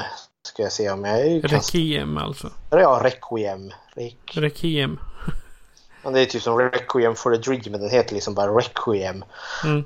Nu ska vi se. Nu ska se om jag kunde få ett årtal för den. Nu ska vi se, ska vi se, ska vi se. Eh, för det skulle ju vara trevligt. För den kom, eh, Emily Rose kom ju 2005 och eh, Requiem som den bara heter rakt upp och ner kom efter den då liksom spirades. Och den kom 2006 hittade jag här. Och den har också, det, är en tysk film då. Och den har väldigt bra betyg. Den är liksom 7 av 10 på IMDB. Men det är liksom ett, ett dramafilm då som uteslutande försöker förhålla sig till eh, den autentiska berättelsen. Okej. Okay. Ja. Jag tror den, den finns i sin helhet på YouTube ärligt talat. Ja, se där. Eh, jag är inte kanske. Jo, In a small town in 1970s. Nej, det var i syd, ty, Sydtyskland. Ja, jo. Det är väl det. Västtyskland för att vara exakt. Ja, sy- Sydtyskland. Södra Västtyskland. Ja, så det här. Jo, jo de- den, den finns i sin helhet på YouTube. Så Ja, så jag lägger den på i blogginlägget, en länk dit. Så kan man titta på den där. Ja. Den är textad på engelska. Så Jo. det går Jo. att läsa, se den he- hela filmen där. Mhm. Så skulle man vara nyfiken på det så är min rekommendation Requiem från 2006. Vill du ha lite mer spooky till spook då är The Exorcism of Emily Rose helt klart väl värd att se. Ja, definitivt. Där är vi båda överens. Mhm. Japp, eh, och innan vi fortsätter mot avgrunden så kommer här lite info om hur du kan kontakta oss. Skräckfilmscirkeln tillhandahålls av Patrik och Fredrik. Patrik är producent. Gå in på skräckfilmscirkeln.com för att hitta hur du kan ta kontakt med oss och var du kan lyssna på oss. Lämna gärna ett fint betyg på iTunes när du har lyssnat på ett avsnitt så fler kan njuta av våra diskussioner. Bli en följare på Patreon för att stödja oss och få tillgång till exklusivt material och en chans att vinna filmen vi pratar om varje avsnitt. Tack för att du lyssnar. Och nu när vi har blivit eh, tillräckligt exorcerade, vilket, eh, vi, vilket tema kan vi se fram emot då? Ja, nästa tema, då hade vi väsen beslutade jag mig för. Eh, lite luddigt sådär, men filmen vi ska se det är då den här norska fantastiska filmen Trolljägaren. Så det är med väsen, då var det alltså typ troll och eh, skogsknytt, jag antar Näcken och Skogsfrun. Ja, våra nordiska folkväsen. Okej. Eh, då ska vi avsluta med, ett, med en liten bit ur låten Haunted med ett band som heter Diamante. Diamante. För det, det fanns liksom inte mycket till musik att prata om i, i eh, The Exorcism of Emily Rose. Så jag tog något med lite mera ös. Så att eh, jag har bara kvar att säga att jag heter Patrik. Och jag heter Fredrik. Du har lyssnat på Skräckfilmscirkeln. Så adjö.